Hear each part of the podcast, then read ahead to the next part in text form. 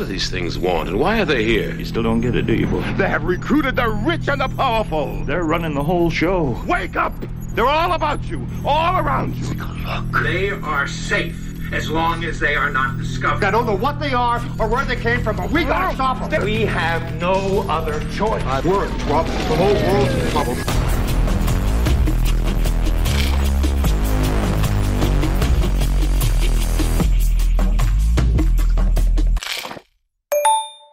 Da kam die Entscheidung, die ich hören wollte. Erstmal Jung und Naiv Interview, das wollten wir doch müssen hören. wir ein bisschen das ist jetzt auch hervorragend. entspannen und so. Die Demokratie wurde gewahrt. Ihr habt alle Entscheidungsfreiheit. ähm, äh, das ist doch super. Also, Thilo, wie hieß nochmal der Typ, der da war? Ich habe seinen Namen vergessen. Michael Meister. Michael Meister. Und Michael Meister, der ist, der gehört, glaube ich, zu den drittältesten im Bundestag. So, der ist ein paar, 61 oder so. Ja. Und ähm, ist, glaube ich, auch irgendwie seit 30, 35 Jahren im Bundestag. Ja. Und ist Mathematiker. Äh, kein Ökonom oder irgendwie sowas oder so. Also wirklich. Er, er hat, glaube ich, äh, prom ist promoviert in Mathematik. Also bei den Teil würde ich, glaube ich, skippen. Weiß ich nicht, ich würde erzählt. gerne, ich, ich habe ja meinen ersten Herzinfarkt schon in den ersten Minuten gehabt. Ja, yeah, die ersten, Die ersten also ich Minuten hätte- ist Ich schon hätte ja getwittert. Ich hätte ja getwittert äh, auf deinem Ding. Es ist relativ frontloaded. Also die ersten vier Minuten sind so, okay, alles klar. Und dann Ja. wird so, Genau. erzählt er halt seine Lebensgeschichte, die ist so, ja, okay, Ja, gut, halt so ein konservativer Mensch in seiner Lebensgeschichte, hat sich gefreut, dass er ein bisschen Privatisierung machen durfte. Aber dann dreht der ja richtig auf, ab Minute 58 oder so. Ähm, ja, genau, deswegen würde ich die Mitte einfach skippen Ja. äh, und sagen, also die, in der Mitte erzählt er halt, ne, wie gesagt, er ist ähm, heute im Bundestag, CDU, ähm, keine Ahnung, hat in den 90er Jahren, eine Sache, die er verantwortet hat, war zum Beispiel die Privatisierung der Post, die Privatisierung der Telekom, hat im Grunde diese Behörden äh, privatisiert, er hat ein paar andere Sachen gemacht, war vorher, wie gesagt, Mathematik, hat Mathematik studiert, kommt aus einem, äh, ist glaube ich der erste in seiner Familie, der überhaupt ein Abitur gemacht hat, äh, war dann äh, Promo Promotion in Mathematik, hat dann bei der ESA, ist es das europäische Ding? Heißt das ESA? Eu- Europäische Zentrum für Raumfahrt. Genau, hat also zum NASA-Pendant in Deutschland, äh, in Europa, also in Deutschland gearbeitet, lange Zeit und ist dann durch, ja, wie das so halt ist im Leben, man rutscht dann plötzlich in den Bundestag rein. Und äh, genau, das ist so die Mitte, die fand ich so okay. Ja.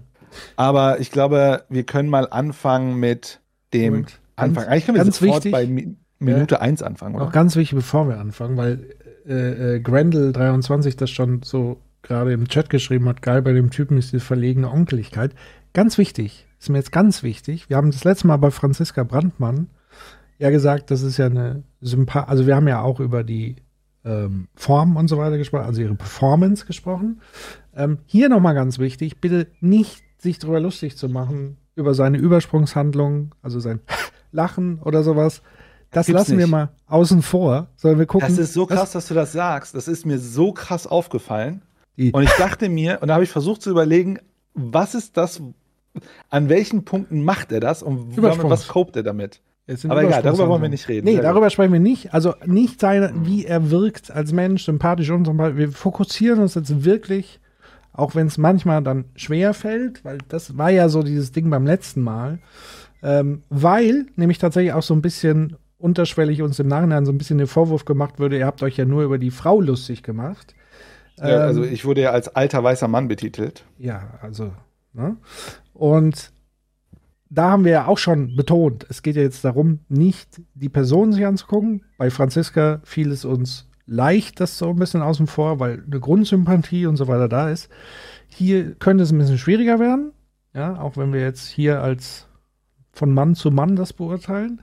Aber wichtig, wir gucken wirklich auf den Inhalt der Aussagen und nicht den Typen an sich und so. Ich muss sofort eine kleine Anmerkung machen. Ja. Ich werde das wahrscheinlich nicht immer einhalten. Ich auch nicht, ich will es aber nur mal versuchen, im Okay. Idealzustand quasi nochmal zu framen, dass wir uns netter Typ, der der der tut. disziplinieren. So. Wir sind ja auch nur Menschen. Ja? So, Also wenn wir das nicht hier aufnehmen würden, wäre- würde ich dir jetzt eine sehr interessante Antwort darauf geben. auf was? Wir sind auch nur Menschen. Dass es nicht ist, oder was? Nein, eine andere. Was denn? Keine Kategorie der Bewertung. Sondern? Hä? Schon gut. Willst du nicht sagen? Kann ich nicht. Warum? Schreib's über WhatsApp. Okay. Jetzt? Mach Play, die Leute warten. Ach, ich? Du spulst doch, du weißt doch, wo, wo, Ach wo so. es hingeht. Ich habe doch Ich würde sagen, wir fangen Minute 1 an. Minute Darf, eins. es fängt, ja, es fängt ja So. direkt an. Okay, zack, hier. Michael Meister. Was machst du? Wer bist du? Ja, ich bin 1961 geboren, lebe an der Bergstraße in Südhessen, an der Grenze zu Rheinland-Pfalz und Baden-Württemberg. Habe Mathematik studiert und bin seit 1994 Mitglied im Deutschen Bundestag. Für welche Partei? Ich gehöre der CDU an. Warum, warum CDU? Warum CDU? Das C steht für das christliche Menschenbild und ich glaube, dass das christliche Menschenbild ein guter Leitgedanke ist für den Umgang untereinander, ähm, dass wir jeden Menschen so nehmen sollten mit seinen Stärken und Schwächen, wie er eben ist. Deswegen, das war vor, vorhin von mir auch ein Leitbild, das ich gegeben habe, dass wir uns nicht über die Person lustig machen, sondern so. Ne? Wollte ich hier, entspricht dem ja so ein bisschen. und ihm ein Stück weit als Gesellschaft helfen sollten, an seinen Fehlern zu arbeiten, besser zu werden, aber auch die Stärken, die er hat, zu fördern. Und auf der anderen Seite zu wissen, jeder, der ein Mensch ist, ist auch nicht fehlerfrei. Und auch das sollte man sozusagen in der politischen Praxis mit umsetzen. Und dann fließt natürlich aus dem christlichen Menschenbild auch die ähm, Soziallehre, katholische Soziallehre, obwohl ich Protestant bin. Und das ist ja eigentlich die Basis vom Prinzip her für unsere soziale Marktwirtschaft, die wir als Wirtschafts- und Sozialmodell in Deutschland haben. Da direkt äh, der Hinweis, ich weiß nicht, wer von euch neue 20er hört ähm, und wer vor allen Dingen das Pay-Abo hat. Empfehlung des neuen Salons, das ist leider hinter der Paywall, aber leider relativ, wer sich leisten kann. Ähm, Ich habe noch, ich hab noch freie, äh, ein oder zwei freie Accounts. Also wenn, wenn man mich Genau, über also- DM oder so einschreiben will, kann ich gerne noch Genau. jemanden. Schreibt mal Human, wenn ihr einen braucht. Ähm, ich überlege auch schon, ein Kontingent zu holen. Vielleicht können wir das mal immer wieder in, in, äh, dem Livestream äh, streuen. Weil im Salon war das Thema, da ging es nämlich um die äh, Christdemokraten und, und ihren Charakter. Und da wurde auch kurz das Thema katholische Soziallehre so als ähm, Leitbild angegeben. Ich weiß nicht, inwieweit du dich so ein bisschen damit auskennst. Kathol also ich habe mir äh, äh, die 20er angehört, den Salon. Aber, Aber Sie genau haben es, glaube ich, nicht auskennen? ausgeführt. Naja, was steckt sozusagen hinter der katholischen Soziallehre? Was sind da so die Prinzipien und so weiter? Das müsste ich Die jetzt. katholische, also schau mal, ich, ich habe mal von dem sogenannten Distributism gehört. Ist es das? ähm, das weiß ich nicht. Lass mal weiterlaufen. ich guck mal. Ich guck mal. Ja, genau, sonst kannst du mal, sonst kannst du mal, mal Ja, erklären, ja, dann ja. sage ich dir, was, was ich unter Distributism kenne. Okay. Äh, mach mal weiter hier. Ich, ich google. So. Drückst du? Soll ich? Mann? Hörst du mich? Was ist los? Und deshalb bin ich ein überzeugter Anhänger der CDU. Das katholische Sozialmodell hat was mit unserer Marktwirtschaft zu tun. Ja, wenn man die Prinzipien anschaut, wie wir sozusagen versuchen, auf der einen Seite die Prinzipien Eigentum, Wettbewerb ähm, als wirtschaftliche Prinzipien zu haben und auf der anderen Seite aber auch einen Sozialausgleich zu organisieren und Rahmenbedingungen zu organisieren, die sozusagen Fehlentwicklungen des Wettbewerbs wie Monopolbildung, Kartellbildung zu bekämpfen, um das mal als Beispiel zu nennen, ähm, dann ist das hilfreich, sozusagen ein Wirtschaftsmodell zu haben, was, wie gesagt, wettbewerbsbasiert ist einerseits und damit auch die Leistungsfähigkeit organisiert, dass wir uns als Land, als Volk was leisten können, aber auf der anderen Seite dann auch einen sozialen Ausgleich vernünftig zu organisieren. So, ich habe es jetzt mal aufgeschlagen nebenbei und es wird eigentlich jetzt schon sehr interessant. Weil ohne mich jetzt im Detail mit der Soziallehre äh, und so weiter zu, befasst zu haben, es gibt sozusagen auf Wikipedia die Sozialprinzipien, die ganz grob runtergebrochen sind auf drei Dinge. Das Subsidiaritätsprinzip, das Solidaritätsprinzip und das Gemeinwohlprinzip. Und mit Markt oder irgendwas taucht da eigentlich gar nicht auf, sondern was er einfach sagen möchte, ist, dass diese drei Prinzipien zusammengefasst sozusagen unter dieser katholischen Soziallehre eine Art Gegengewicht bilden sollen zu der blanken, kalten Marktlogik. Ich glaube, das steckt so ein bisschen hinter seiner Idee und nicht jetzt einfach eins zu eins zu sagen, wir nehmen jetzt hier die katholische äh, Soziallehre. Und dann kann man sich ja immer noch darüber streiten, ob diese drei Prinzipien in welcher Form auch immer wirklich Anwendung in der praktizierten Politik finden. Das wäre ja auch nochmal interessant. Also inwieweit er zum Beispiel über Gemeinwohl spricht, über Solidarität spricht. Und Subsidiarität, äh, das müsste man mir auch nochmal genauer erklären.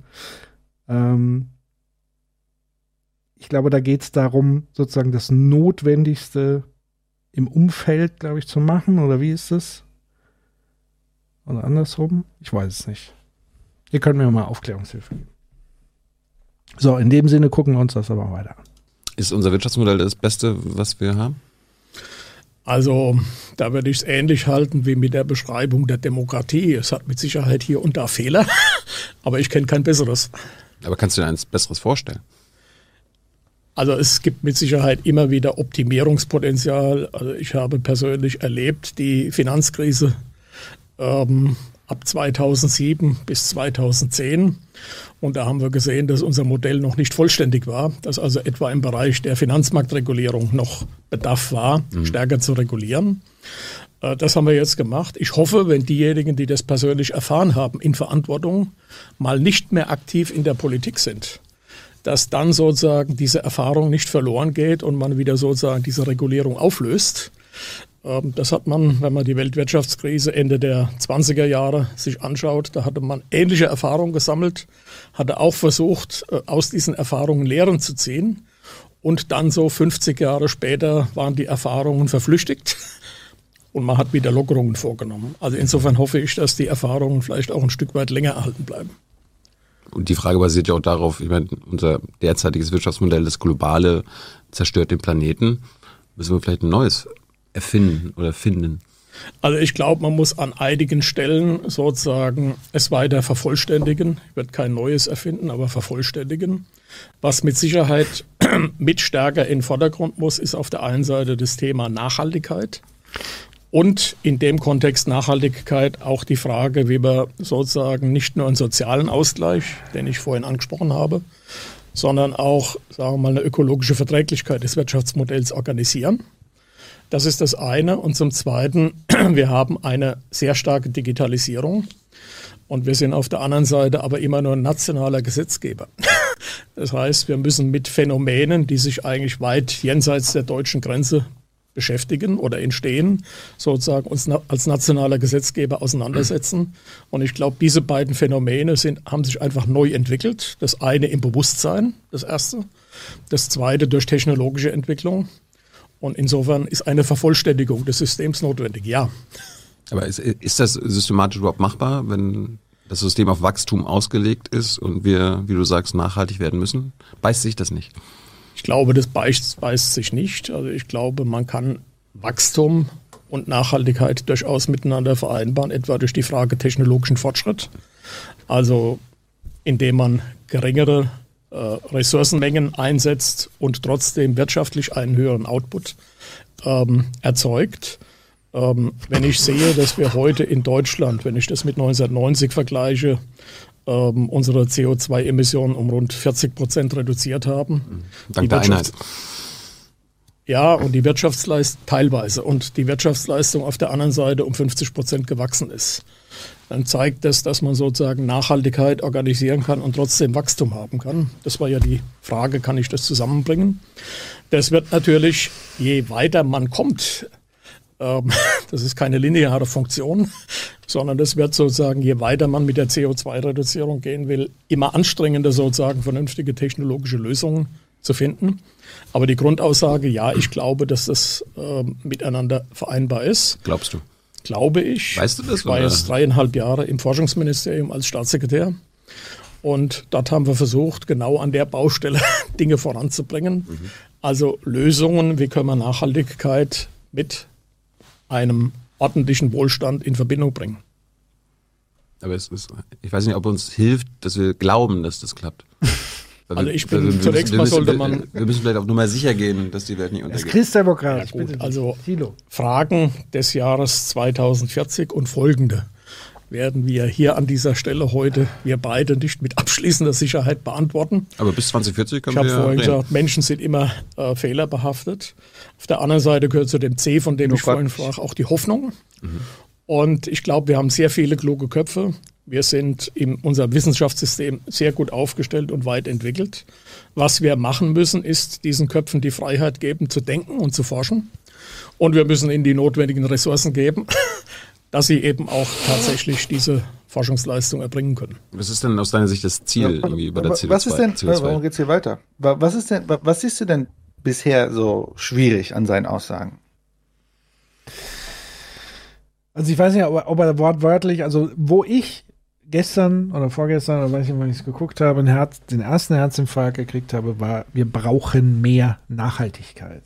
Ähm, das ist immer so ein Ding, wo ich schon weiß, da hat sich jemand mit Nachhaltigkeit nicht befasst, sondern es ist so wie, wir brauchen mehr Digitalisierung, wir brauchen mehr Innovation, wir brauchen mehr, mehr. Also die, da einerseits steckt dieses immer mehr drin. Ähm, das zweite, ich meine, das ist naheliegend, das kam im Chat, das sind zwei Triggerpunkte. Das erste ist dieses magische Denken, zu glauben, wenn man kluge Köpfe, Göttliches Ding.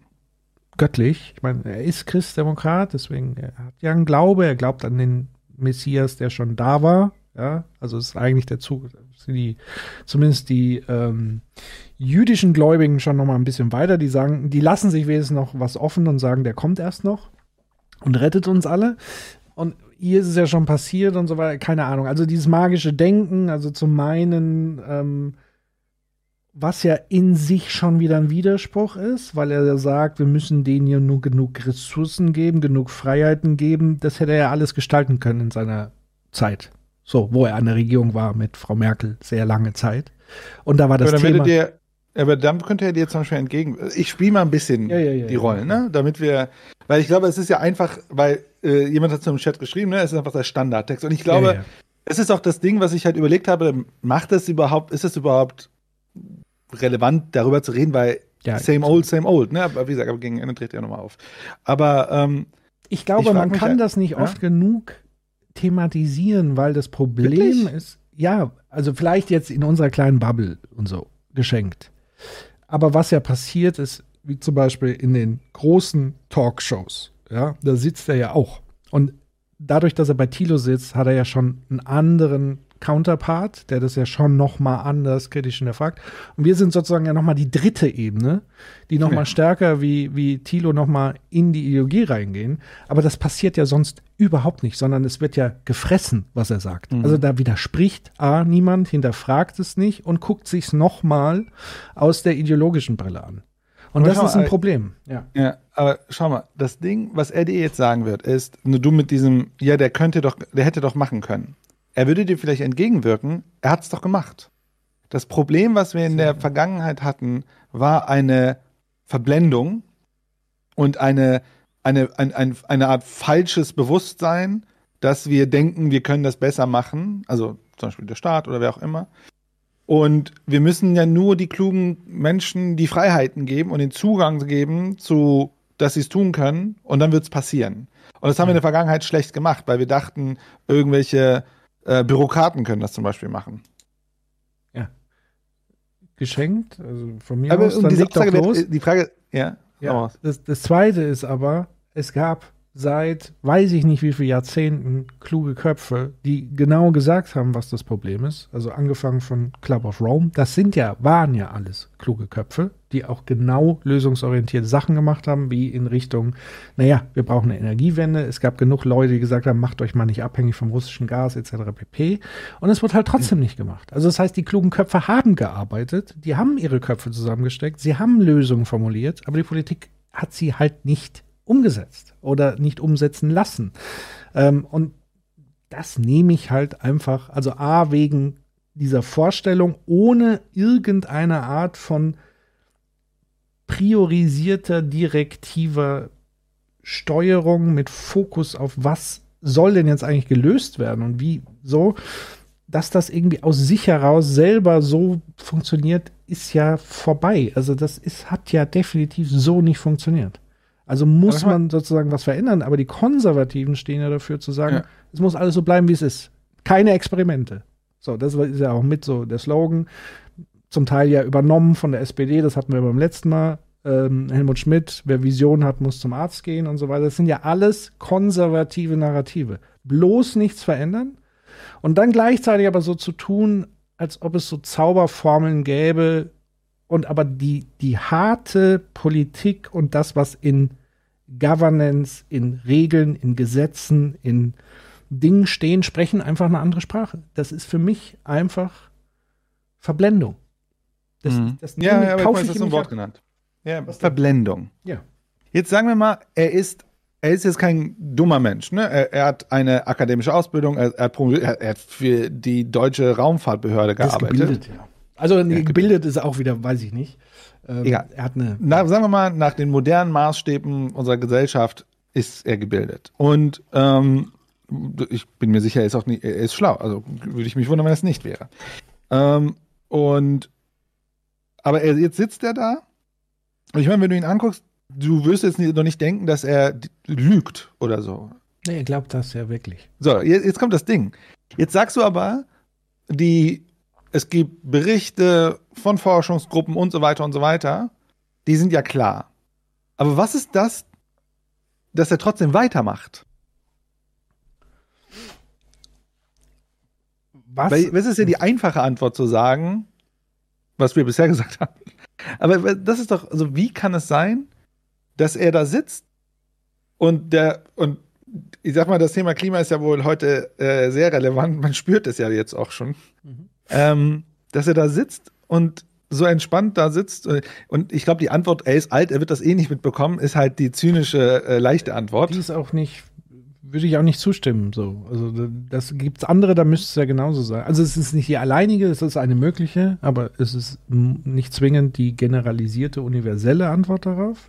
Äh, äh, Grendelli hat es ja eigentlich schon mit dem Begriff Ideologie gemacht. Es ist eine Ideologie. Also es ist tatsächlich. Und da können wir jetzt Aber tatsächlich mal einen kleinen Ausflug machen Ja? in die Mimetik. Ja? Also, okay, also machen wir wieder so einen äh, äh, Formstreit. Vielleicht. Mal gucken. Also ich, ich kann mir das immer ganz gut mit, mit, weil ich, weil ich sozusagen über die Mimetik mir solche Phänomene mal angeguckt habe. Also warum gibt es sowas wie den islamischen Staat? Die es fertigbringen, dass Leute, wo man sagen würde, ich opfere quasi mein Leben für eine Idee. Also die Mimetik, muss man mal kurz zusammenfassen, eine, ist jetzt keine Theorie in dem Sinne, sondern Richard Dawkins hat die 76 Mal in seinem Buch Das egoistische Gen ähm, so nebenbei aufgestellt, weil er hat eigentlich über Genetik und über die Wirkkraft der Gene gesprochen und der Tenor des Buches war eigentlich aus der biologischen, jetzt sind wir doch wieder bei der Biologie, dass nicht der Mensch sozusagen Herr im eigenen Hause ist, im Grunde genommen nochmal eine neue Kränkung nach Freud, sondern die Gene nutzen uns als Überlebensvehikel. Also wir sind einfach nur Fleischhüllen für die Gene, die sich über uns replizieren, mutieren etc. Und er kam dann an irgendeinem Punkt in seiner Ausführung Theorie auf den Punkt, naja, da gibt es noch so komische Dinge wie Kultur, Mode, Sprache, all das, was sozusagen nicht unmittelbar biologisch genetisch verankert ist, also über Kommunikation, über Imitation. Und da hat er gesagt, da braucht man eigentlich so eine Art neuen Begriff. Und da kam er eben auf das Meme, die Meme von Gene, das Gen. Ähm, und er hat eben dann ebenfalls die These aufgestellt, die ja auch Slavoj Žižek aufgegriffen hat in der Sternstunde, in der neuesten, richtig? War das der, der Skit? Ich glaube schon. Ähm, es war sein letztes Interview bei der Sternstunde, aber die Sternstunde genau. ein paar neue Also, Episoden schon. ja, ja, aber die, das Neueste mit Zizek quasi. Ähm, Das werden wir uns mal angucken. das können wir uns tatsächlich mal angucken. Das wäre geil. Ja. Mal Enjoyment. ja, das können wir machen. Egal, mal weiter.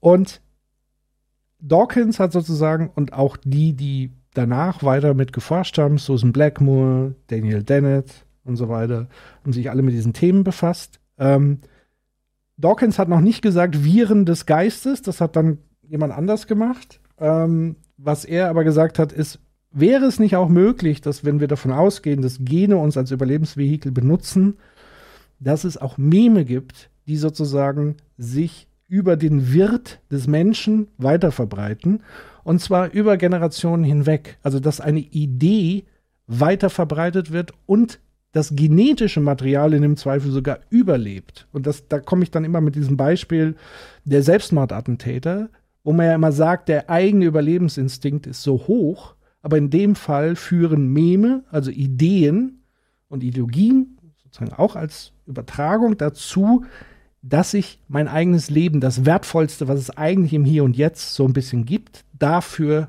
opfere. Und dann sind wir auch ganz schnell in diesen christlichen Vorstellungen, jenseits, ähm, ähm, der strafende Gott und so weiter. Das sind ja alles die, die diese großen Konstrukte und so weiter. Ähm, und ich glaube, dass er halt in seinem Mem-Konstrukt so fest verortet ist, dass er lieber im Zweifel den Planeten untergehen lässt, als das loszulassen. Diese felsenfeste Überzeugung von was auch immer. Und das hm. ist so das Ding. Man könnte jetzt natürlich sagen, naja, das funktioniert ja genau umgekehrt. Das ist ja auch das, was Fridays for Future und so weiter ja auch immer vorgeworfen wird. Ihr habt ja eine Ideologie. Ihr habt ja diesen Fetisch, der Planet geht unter. Das wird ja auch mittlerweile umgedreht, die, die, dieser Vorwurf. Ähm, Kann ich mal. Ja. Hm? Ja. Äh, wahrscheinlich auch nicht, also, dass da drin auch Ideologien stecken, ist ja eins. Ähm, also ich habe ich hab eine aktuelle Herausforderung noch, ja. weil ich es auch gerade im Chat lese. Dieses Geld von Lobbyisten und dann auch dieses, ne, dass er sich die Sachen raussucht, dass das.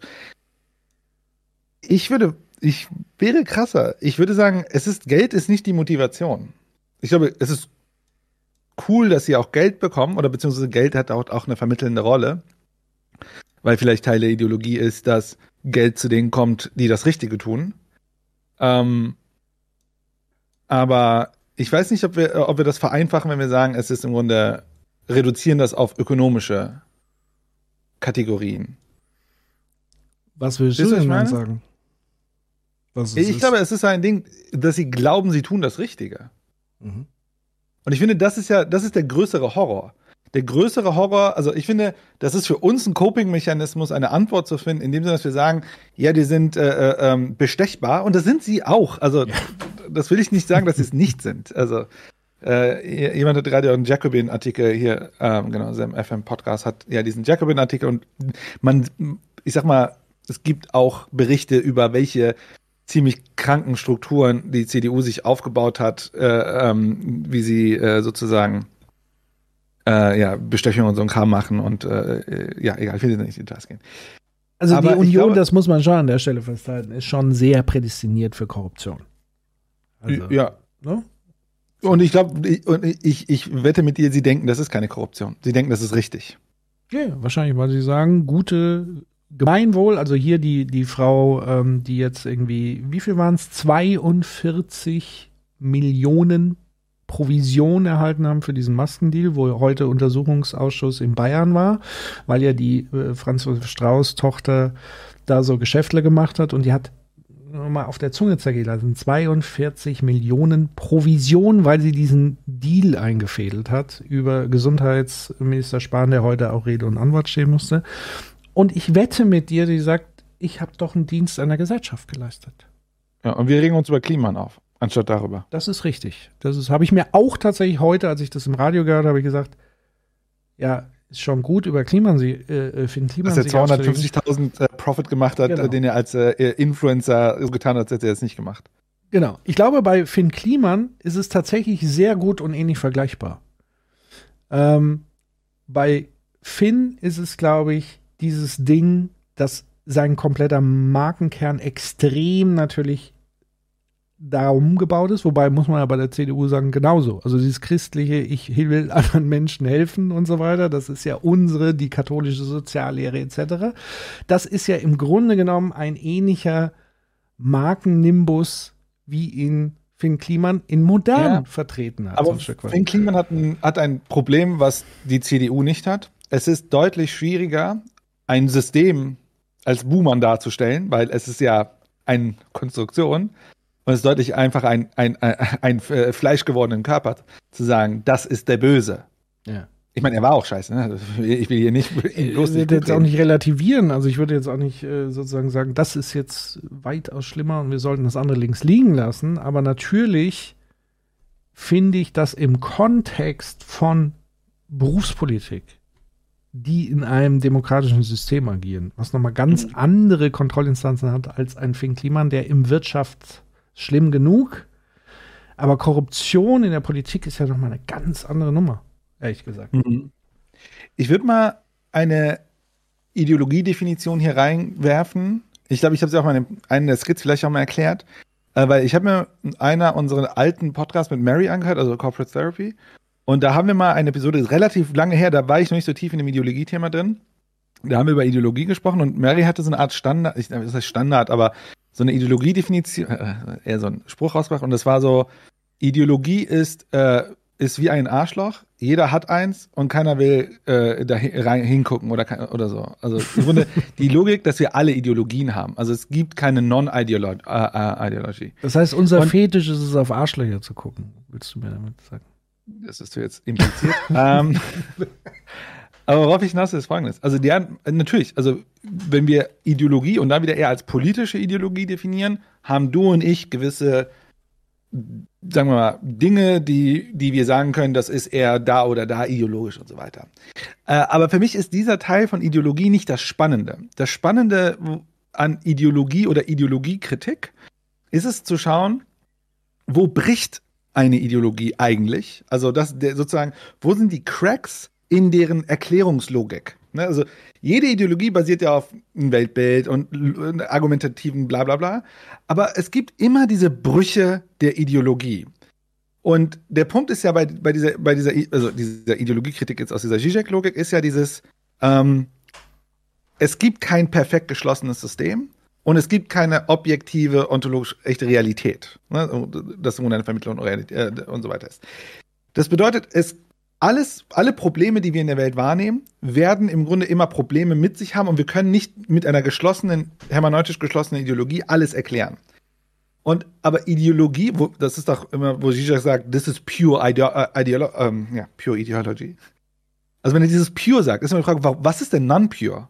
Und für ihn ist im Grunde dieses pure immer, wenn du merkst, dass du auf der gegenüberliegenden Seite oder jemand, der gerade argumentiert, es schafft sogar das, was nicht mehr erklärbar ist. Es augenscheinlich ist das kaputt an der Stelle. Es trotzdem schafft, aus dem System heraus das zu kitten. Fast schon, das sagt jetzt Zizek, psychotisch. Also geschlossenes Weltbild. Also es gibt ja dieses, ähm, äh, äh, äh, was war das? Äh, ich hatte ähm, dieses Ding mit, mit dem, äh, ich hatte diesen Zizek-Witz mit dem Hühnchen. Ne? Also ähm, Mann geht zum Therapeuten, denkt, es ist ein Huhn. Nein, es denkt, es ist ein Korn, also Maiskorn. Und der, der Therapeut erklärt ihm, er ist kein Maiskorn. Und, und dann erklärt er, glaubt es und so weiter, geht runter auf die Straße, sieht ein Hühnchen, rennt zurück und sagt so, ey, hier, äh, Arzt, äh, äh, ähm, da ist ein Huhn, was soll ich machen? Und der Arzt sagt so, aber Sie wissen schon, Sie sind kein Maiskorn. Und er sagt, ich weiß, dass ich kein Maiskorn bin, weiß es auch das Huhn. Und das ist ja sozusagen psychotisch, zu denken, aus dem System heraus das zu erklären. Und ich glaube, da wird es spannend. Und ich finde auch in diesem Interview ist das der spannende Teil, weil Tito ihn ja ganz oft zu einem Punkt bringt, wo er das nicht mehr erklären kann und trotzdem erklärt er was. Und da ist sozusagen, und diese Cracks zu verstehen, die finde ich spannend.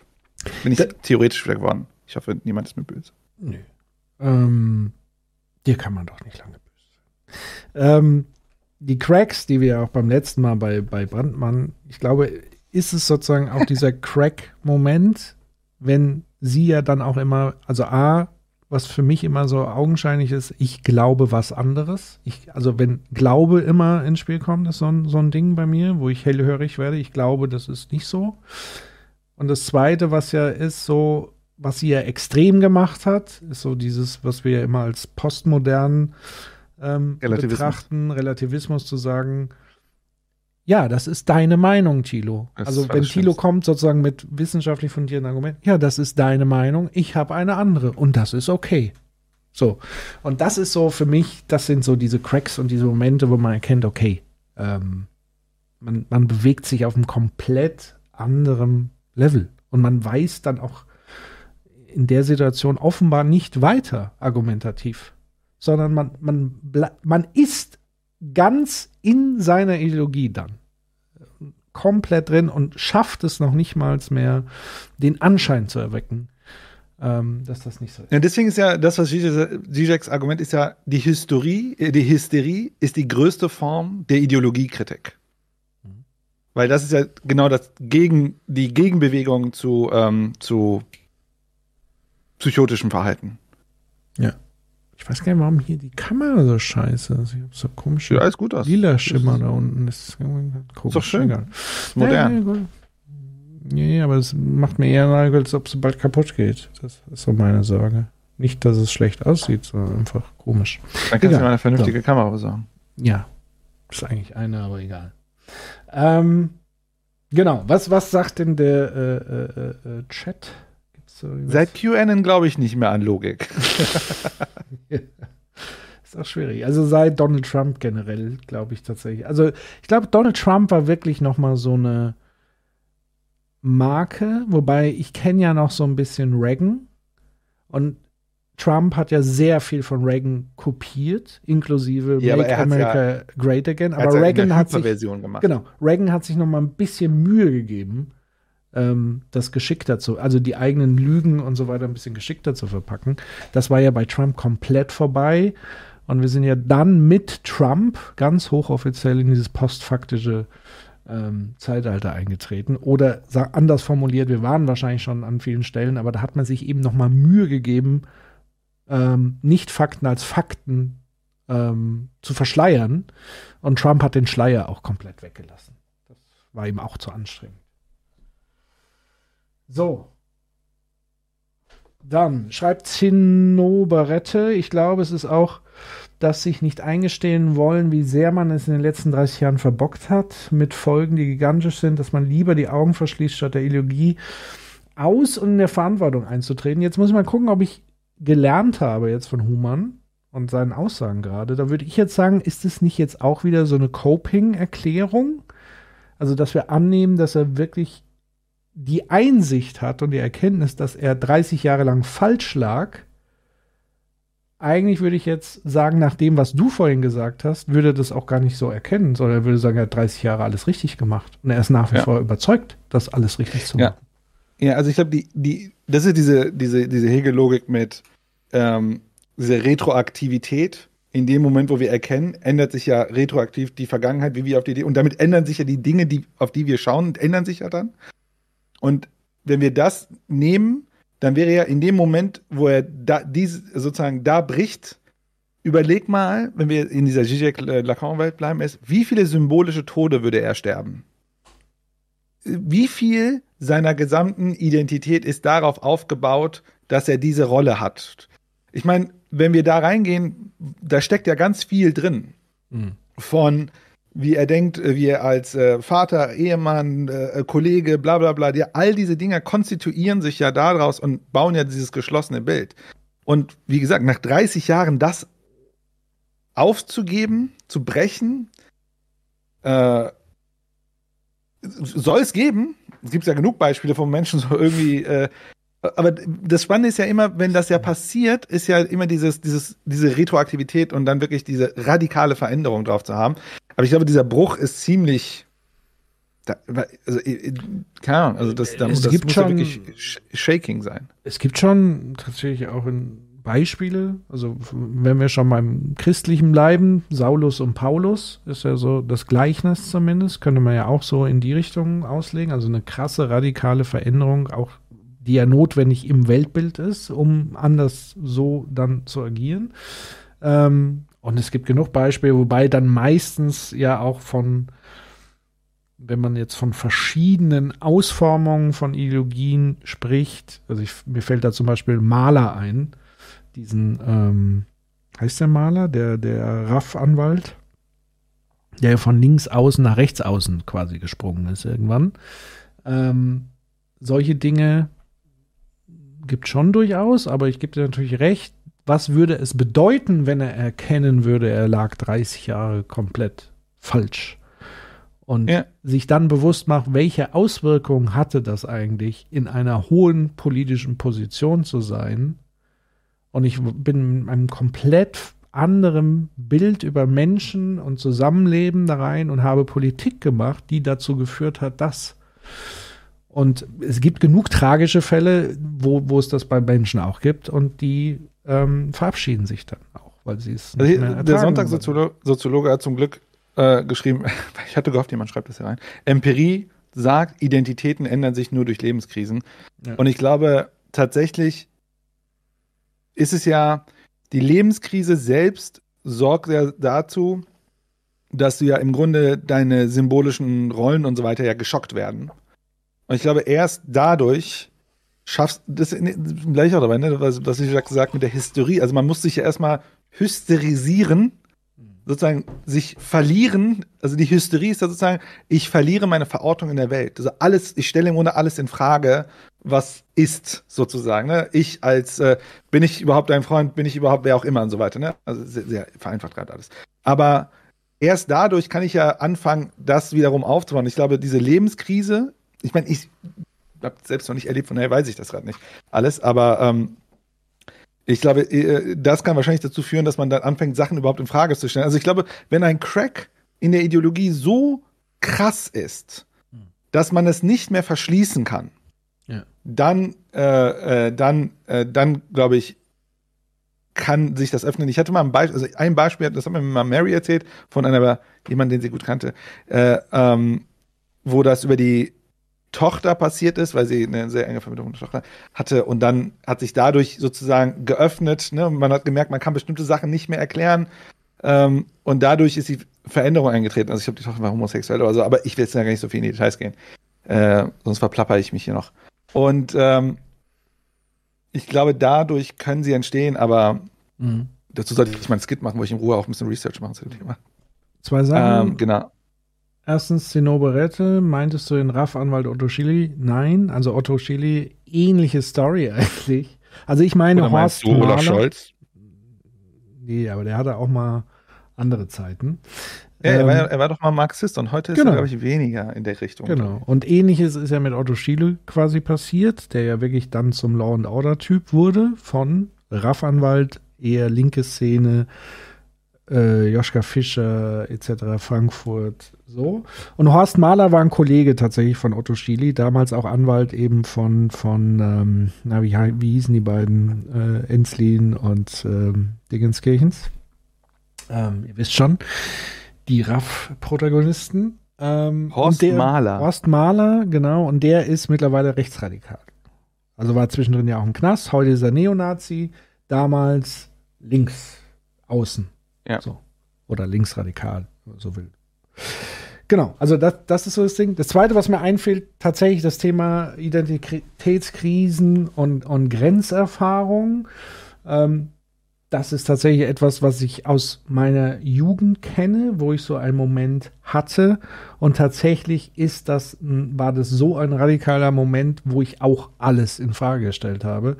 Von daher gibt es, glaube ich, schon diese Situation. Und es gibt ja auch dieses Momentum, was aber auch oft angebracht wird, wenn es zum Beispiel darum geht, die Frage, wann werden Menschen gläubig? Also das heißt jetzt nicht, dass man dann befreit wird, sondern vielleicht auch besonders empfänglich wird von, von solchen Sachen. Also in der Religion spricht man ja auch von Religionserfahrungen, das sind dann meistens auch Grenzerfahrungen. Also entweder Nahtoderfahrungen, Ich-Dekonstruktion, kurz irgendeine besondere Erscheinung, whatever. Und die wird dann sozusagen geframed dann in die eine oder andere Richtung oder man, man stellt halt grundsätzlich alles in Frage oder, oder, oder. Aber ich glaube, dass es diese Cracks gibt und die dann zu so etwas führen. Also sei es Herzinfarkt, whatever. Und das ist ja auch meistens so, dass viele Leute beim Thema Burnout und so weiter, ist für sie ja auch eine Grenzerfahrung. Und da geht's sozusagen dann auch zur Sache. Und viele fangen dann auch mal darüber an nachzudenken, macht es eigentlich Sinn hier in dem Hamsterrad, aber es dauert dann nicht lange und dann sind sie wieder drin. So. Mystische So, Erfahrungen, wollen wir weiter? Ja. Wo Aber er jetzt gerade oder? ist, oder wollen wir jetzt in die, nach vorne springen? Ich glaube, das war jetzt so zumindest der erste Herzinfarkt im Moment, den ich hatte, so von wegen, wir brauchen mehr Nachhaltigkeit, ohne einfach zu wissen, dass Nachhaltigkeit ein Konzept ist, was unendliches Wachstum überhaupt nicht vorsieht. Also das widerspricht der Idee von Nachhaltigkeit, weil Nachhaltigkeit sind ja geschlossene Kreisläufe, die sich selber erhalten. Also nochmal, Wachstum ist so und Nachhaltigkeit ist so. Ja, und deswegen, er, er sagt dann zwar noch mal was über, über Kreislaufwirtschaft, aber natürlich nicht so, wie eigentlich Kreislaufwirtschaft so ein bisschen gedacht ist und schon gar nicht, wie Nachhaltigkeit gedacht ist. Und was mich auch aufgeregt hat, dass er Nachhaltigkeit einfach nur auf CO2, also Decarbonization, reduziert und alle anderen Faktoren von Nachhaltigkeit und rund um Klimakatastrophe komplett natürlich weglässt, weil es ist nicht nur Dekarbonisierung, was letztendlich äh, das Problem ist. Vielleicht eine Sache, für den Fall, dass hier Ökonomen zuhören. Ja. Wovon er ja auch geredet hat, ist Effizienz. Mm. Also weniger rein, mehr raus. Ja, ja. Also würde er sagen, ist Wachstum Ja. halt effizienter. Ja, da kennen wir ja alle äh, mittlerweile den Rebound-Effekt. Also, so, Das, ja, stimmt. ne?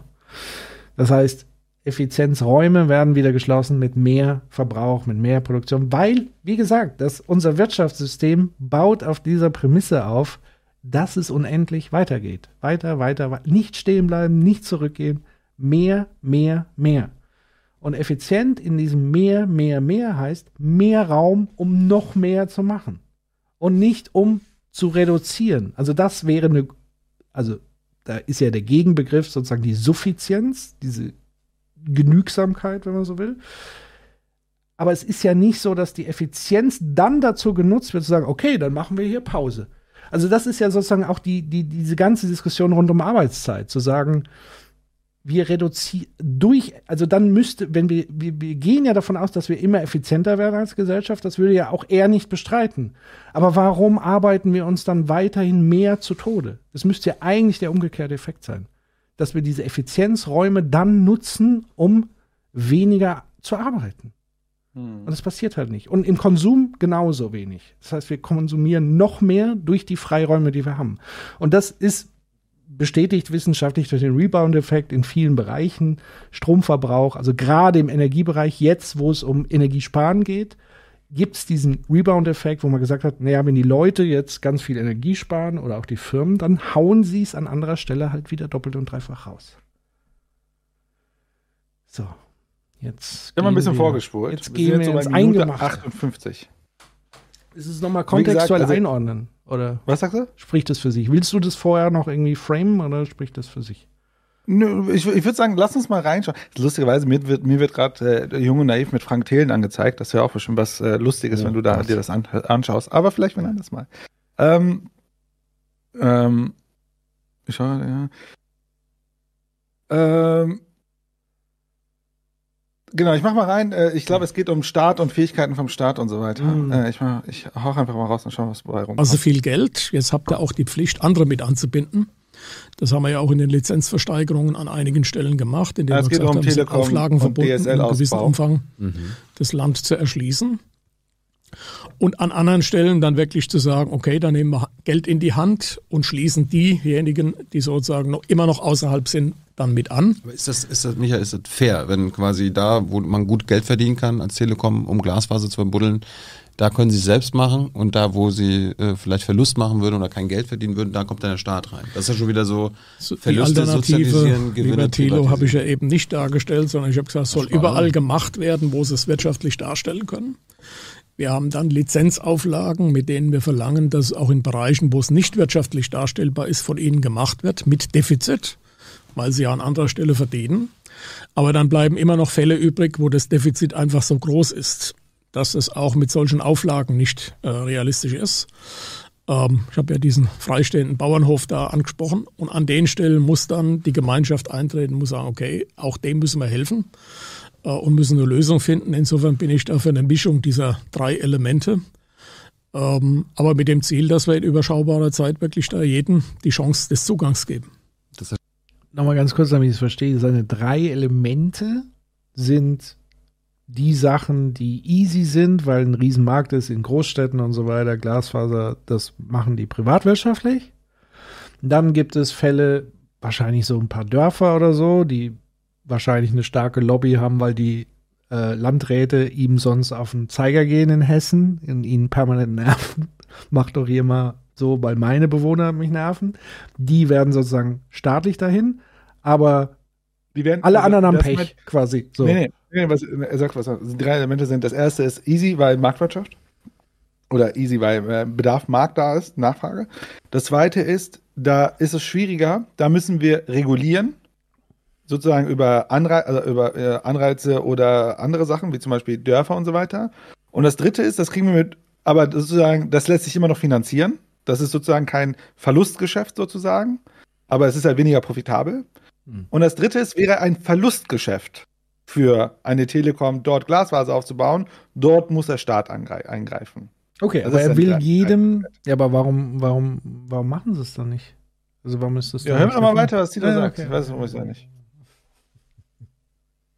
Einer von, mach du, mach du, du hast die Macht. Also und, Ich- und äh, was ich noch raus. sagen wollte, ich meine, der Bauernhof will ja trotzdem Strom und Wasser kriegen. So. Nur mal so, by the way. Warum? Wie, warum? Mach, mach weiter. So. Ja. Der Staat das organisiert ist für dich, kommt nicht in Frage. Weil es, es gibt Ich ja halte in den anderen Ansatz europäischen für Ländern, falsch, dass der europäischen Ländern Staat mit seinen das ja. begrenzten Ressourcen, die er hat, immer dann den Allquantor Hat der Staat begrenzte Ressourcen? Mhm, mhm. Jetzt wird's spannend. Hat er?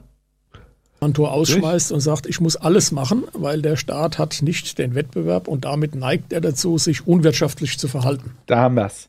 Der Staat Genau hat der Teil. nicht den Wettbewerb. Also da, da Also erstmal muss man sagen, der, der, also die Aussage, die er gerade gemacht hat, mit der Staat hat begrenzte Ressourcen, diese Aussage ist prinzipiell wahr, wenn wir es jetzt nicht auf Geld äh, fokussieren, sondern Zeit als Ressource, oh, keine Ahnung, Metalle oder was auch immer. Also Ressourcen sind grundsätzlich begrenzt. Ich glaube, da würdest du jetzt nicht widersprechen, sonst würdest du sagen, können ja unendlich wachsen. genau. So, also die Aussage ist erstmal nicht falsch. Die zweite Aussage, ich würde mal, mal kurz zurückspulen. Äh, die, da wird es natürlich ein bisschen spannender. Ähm, Also zu dieser Wettbewerbsfrage, da frage ich mich ja, Ja, genau. immer, ähm, der Staat hat keinen Wettbewerb, aber warum sind wir dann im Wettbewerb mit anderen Staaten die ganze Zeit? Ja, aber wir haben im Binnenmarkt keinen Wettbewerb. Also in, in, innerhalb des Landes hatte der Staat keinen Wettbewerb mit sich selbst. Ja, okay. Äh, Und das, das ist gut erklärbar, die Logik. Du machst das, du machst das, ich hab's vergessen. Nee, du wolltest doch spulen. Mach doch. Achso, ja gut, dann mach ich Play. Ja.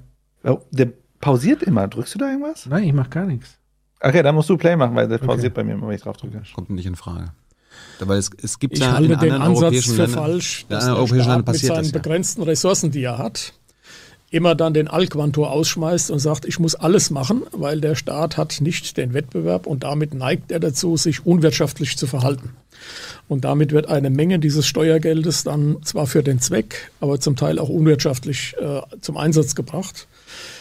Wo wir als Staat etwas tun sollen, ist zum Beispiel dafür sorgen, dafür sorgen, wenn verschiedene Teile der öffentlichen Hand unterwegs sind und graben eine Straße auf, um da einen neuen Kanal reinzulegen ähm, oder eine neue Straßendecke zu machen.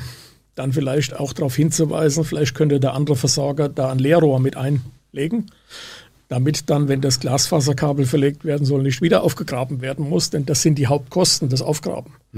Nicht das Kabel ist das teure, sondern das Aufgraben.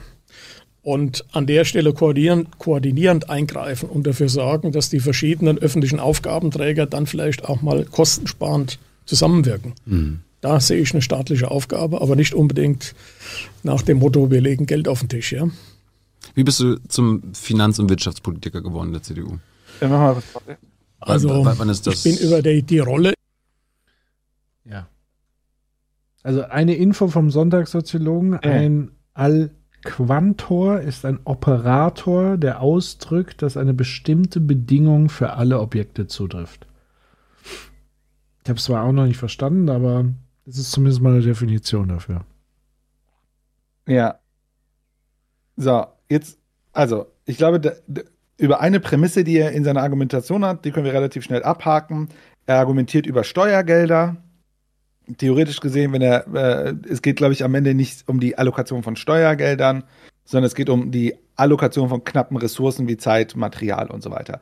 Aber das können wir relativ schnell abhaken, weil er steckt natürlich da, in, selbstverständlich, die MMT ist jetzt nicht Mainstream-Thematik und so weiter, äh, sondern ähm, wir können sagen, es geht um die Allokation von verfügbaren Zeiten und so weiter. Mhm. So, das ist die eine Argumentationsschiene, die er bringt. Dann sagt er ja, dass der Staat, also der Staat wäre ein schlechter Akteur, weil der Staat keinen Wettbewerb hat.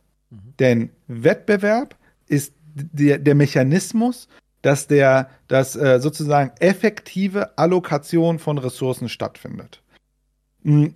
So, da muss man wahrscheinlich jetzt so ein bisschen reingehen und sagen, ähm, ein Ding da drin ist, ähm, stimmt diese Aussage zum Beispiel für Rohre verlegen oder äh, äh, äh, Sachen buddeln, wo man ja sagt, äh, wo man jetzt sagen würde, ist da jetzt ein Effizienzwettbewerb notwendig oder nicht? Ähm, aber das Ding können wir auch parken. Aber wie gesagt, die Logik, die er hat, ist, dadurch, dass der Staat mit sich selbst nicht im Wettbewerb ist, wird er eher dazu tendieren, ähm, Gelder zu verschwenden, um ein Ziel zu erreichen. Daher ist es besser, über diese Anreizstrukturen das in den Markt zu geben, denn dann würden im Grunde, sagen wir mal, fünf Wettbewerber miteinander in Konkurrenz stehen und dadurch, dass dieses, dieser, diese Motivation des Wettbewerbs ist, das Ding zu gewinnen, wird das Unternehmen den besten Preis machen, sozusagen den, sozusagen die, den, den, den, Grenz, den Grenzpreis, also sozusagen der Preis, wo sie noch gerade so viel Gewinn machen, dass das für sie sich lohnt.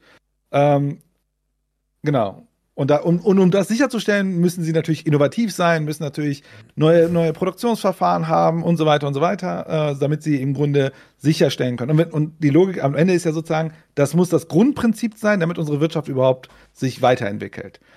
Und wenn der Staat das tut, dann hätte der Staat kein Interesse daran, diese Effizienz und so weiter zu haben, weil er ja nicht mehr um Wettbe im Wettbewerb ist. So, das ist die Logik, die er hat. Mhm. Gut. Ich habe ein paar Fragen. ähm, was, also er hantiert ja mit sehr vielen Begriffen wie Wettbewerb, Effizienz etc. pp. Das Problem ist ja immer bei diesen Begriffen, dass diese Begriffe zwar wie selbstverständlich klingen, aber ich am Ende trotzdem nicht weiß, was jetzt eigentlich dahinter steckt. Und also, weil ich mhm. kenne es im Unternehmenskontext, da würde ich sagen, sehr viele Unternehmen arbeiten aus meiner Sicht einfach nicht Effizienz, machen aber so viel Gewinne, dass er dann wahrscheinlich in seiner Logik sagen würde, die sind effizient, weil sie machen viele Gewinne. Ähm, also da unterscheiden sich, glaube ich, schon mal die, die Effizienzbeurteilungsmaßstäbe oder was heißt eigentlich effizient an der Stelle. Ähm, Soll ich und, da schon einsteigen? Ja, mach mal. Also ich hoffe, ich werde hier nicht gesteinigt, wenn ich das jetzt sage. Oh Gott. Ich glaube, diese Logik stimmt. Prinzipiell. Weil das, was du gerade beschreibst, klar, so, wenn man sich die Bullshit-Menschen anguckt und diese Meeting-Kulturen und so weiter, das ist, äh, keine Ahnung, das ist äh, verrückt. Aber wenn ich schaue, zehn Jahre in die Beratung rein, ist immer ein sehr hohes Interesse da, zu automatisieren, neue Wege zu finden, zu äh, ähm, ja, Produktion, äh, so Verfahren zu vereinfachen und so weiter und so weiter. Ist auch immer ein Interesse daran, zu versuchen, äh, irgendwie äh, den Kundenservice ein bisschen besser machen, um mehr Kunden zu gewinnen und so weiter. Also diese Logik ist ja schon da. Also mhm. die würde ich dem System jetzt nicht wegnehmen. Die Frage ist, ob es die Frage aus meiner Sicht ist ja eher eine andere. Ist es Warum über könnte der Staat das nicht motiviert? Das, also das wäre ja nochmal die andere Frage. Ist es rein über Wettbewerb motiviert ja. oder ist es eher über Profit etc. oder weil ja, aber der, der Profit ist ja das Ding. Ja. Ne, ich habe die, die Logik, die also ich würde auch nicht sagen, dass ich glaube, dass die meisten Organisationen ähm, im Grunde wettbewerbsfähig bleiben wollen. Und das bedeutet natürlich auch hohe Profitabilität haben und so weiter. Und ich würde sagen, dass diese Logik funktioniert in, äh, funktioniert in einem, in, in einem Wettbewerbskontext. Ob sie beste, also rein funktional klar, ob es die besten Arbeitnehmersituationen erzeugt. Fra fraglich. Ne? Wir haben ja letztes, letztes Mal über Mindestlohn gesprochen und so weiter. Und natürlich ist der Arbeitgeber interessiert, den Lohn niedrig zu halten, weil das ist ja gut sozusagen für ihn. Ja. Also es erzeugt natürlich ganz viele negative Effekte. Und ich meine, Du hast wir- auch keine guten Produkte für die, also es ist ja auch keine Qualitätsaussage über die Produkte jeweils, sondern die einzige Ja, Kategorie Qualität- ist günstig. so. Ja, aber nee, eine Qualitätsaussage über Produkte ist im Grunde, kaufen es Kunden oder nicht. Das ist die Qualitätsaussage. Naja, aber mittlerweile ist es ja schon so ein Ding, wenn ich jetzt ein Produkt mache, was hochattraktiv wäre, weil ich sage, es ist unkaputtbar, habe ich trotzdem in dieser Logik ein Problem irgendwann, weil dann hat jeder dieses Produkt und es hält 50 Jahre und dann kann ich meinen Laden zumachen. Oder muss also sehr viel Geld Ja. investieren, um ein neues, unkaputtbares Produkt zu produzieren, was ich du wieder hast- vertreibe. Also Unternehmen machen das ja über zwei Wege. Die machen es über äh, sozusagen äh, diese künstliche Obsolenz, Ja. und, ähm, wo da schon versucht wird zu regulieren, aber sagen wir mal, ob es äh, funktioniert. Würden ja einige bestreiten, dass es das gibt, angeblich. Aber, Ja. Und sie machen es halt über, über Desire. Also ich glaube, Apple, dass sie schaffen, alle zwei Jahre ein neues Telefon an irgendjemanden zu verkaufen, ist jetzt nicht nur durch, also die Telefone sind ja nach zwei Jahren nicht verkauft, also es erzeugt im Grunde auch so einen Desire-Markt und so weiter. Ähm, Ja, äh, oder über aber- aber- Preiswettkampf. Also zu sagen, ich habe hier ein Stück Fleisch, das muss ich einfach nur ein bisschen anreichern mit Sägespäne und ein bisschen Altöl und mache dann auch eine Wurst draus. Und wenn ich die genug äh, Salz und Fett reinmache, schmeckt die vielleicht ein Ticken so wie eine andere Wurst. Sicher nicht mehr Aber wie eine ich gute verstehe, Wurst. ich, ich verstehe, was du sagst. Ja. Das Ding ist, mein Problem ist bei dieser Argumentation, die du gerade führst, Ja. nur wenn es, nur weil sie es besser machen, heißt es nicht, dass es besser ist, das System. Das, will, ich das will ich auch gar nicht behaupten, sondern ich will, Genau, ja, also- ich will ja sozusagen die Schwachpunkte aufmachen, die dieses System so oder so generiert. Also das, was die wahrscheinlich sagen würden, es ist, weil er steigt ja ein mit der These, es ist das beste System, was wir je hatten. Ja, Er kennt äh, keinen, oder es hat vielleicht Fehler, ist so. Ja, schau mal, das Ding ist, worauf mein Punkt ist ja, ist folgender. Die Argumentation, dass Wettbewerb in bestimmten Bereichen und in bestimmten Bereichen wiederum nicht, also äh, wir hatten ja vorhin die Diskussion über Pflege, ob da Wettbewerb funktioniert, ist sehr fragwürdig. Äh, aber sagen wir mal, so, so Konsumgüterprodukten, so austauschbaren Waren, ist natürlich eine Wettbewerbslogik etwas, was grundsätzlich funktioniert. Aber, und das ist jetzt, worauf ich die ganze Zeit hinaus will, ist folgendes. Das heißt ja nicht, dass alles andere nicht funktioniert. Darauf will ich im Grunde hinaus. Denn, mh, denn mein, mein, mein Argument wäre an dieser Stelle auch in so eine Richtung, im, wie soll ich sagen, ähm, wir sind schon sehr effizient in vielen Sachen geworden. Und ich glaube, dass zum Beispiel dieses Thema, also ich finde, ich frage mich, ob das sinnvoll ist, zum Beispiel dieses Löcher buddeln, um, um äh, Sachen zu verlegen und so weiter.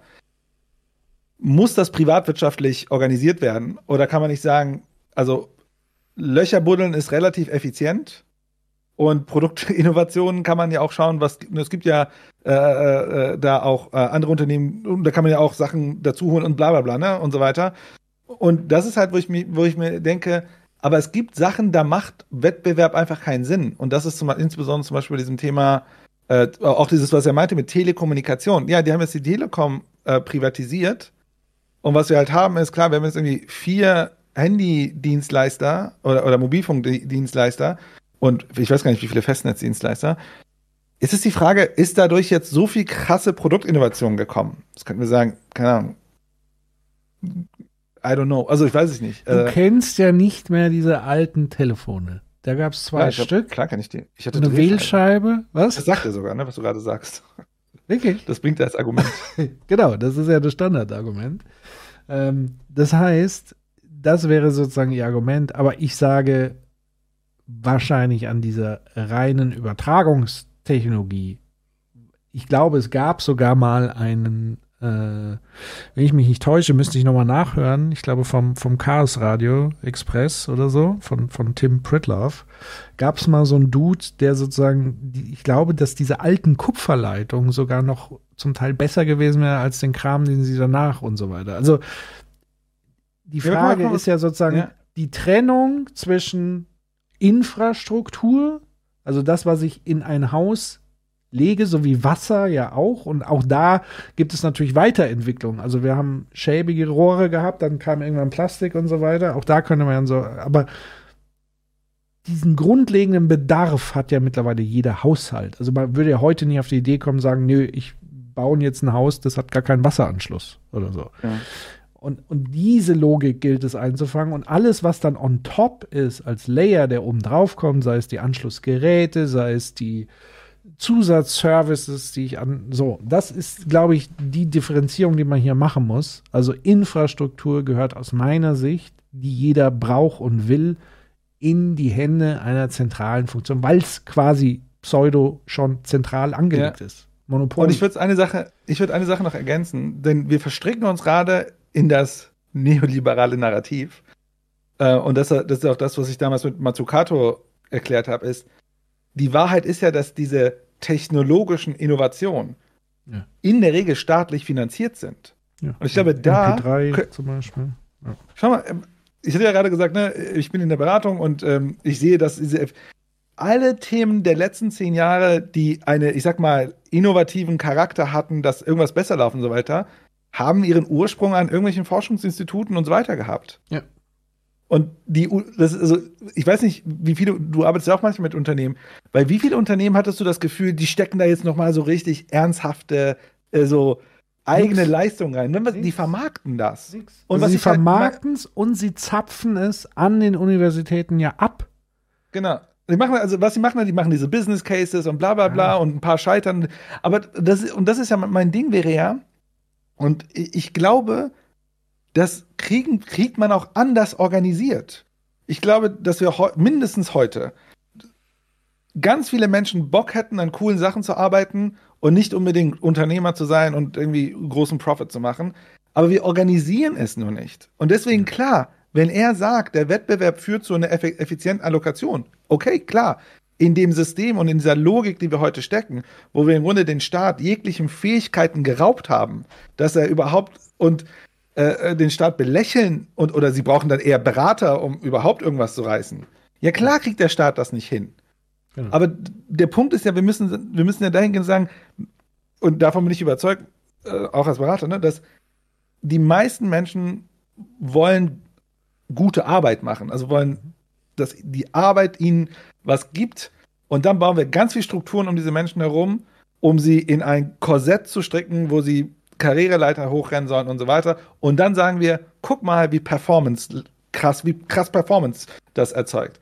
Ja. Aber genauso arbeiten Menschen in anderen Situationen, wo sie teilweise sogar schlechte, äh, schlechte, schlechtes Geld bekommen, wie in äh, Universitäten und machen richtig krasse Forschungsarbeit. Ja, und äh, dann schnappen sich Unternehmen, äh, meistens gründen sie vielleicht noch ein kleines Start-upchen und dann kommt irgendwann das, der große Konzern und sagt, okay, das nehme ich mir jetzt auch noch mit. Ja. Und das ist ja das, was wir heute erleben. Und ich glaube, diese Logik ist einfach eine falsche Logik. Also, A, Francesco Di Neu hat gesagt, Werkstolz ist auch einer, also wenn ich mal eine neue Handwerksschule eröffnen würde, würde ich sie Werkstolz nennen, by the way. Oder überhaupt so ein Ding. Ähm, mein absoluter Lieblingsbegriff. Und wir hatten es ja im ersten Teil mit Rufen über Pflege. Es kam ja immer krass durch, diese Aussage, er macht es ja nicht, um für sich Profit zu holen oder fürs Krankenhaus Profit zu holen. Das ist das, was passiert sondern er tut es, weil er denkt, es ist was Gutes. Und es ist ja im Kern was Gutes. Und das ist so die treibende Kraft dahinter. Und das Gleiche gilt aber auch tatsächlich, also ich bin ein super Fan, wenn ich, wenn ich mal wieder runterkommen will, gucke ich mir hier SWR Handwerkskunst an, wie so ein Dude von den Grundstoffen zum Beispiel eine Sandale komplett macht. Und mit so viel Finn Kliman. Hä? Finn Kliman ist Quatsch, weil Finn Kliman macht ja Arbeitsteilung. Das ist ja das Geile. Er macht ja selber, im Grunde genommen kommt er vorbei, haut mal mit dem Hammer drauf, regt sich auf und geht zum Notar und zur NFT-Vernissage.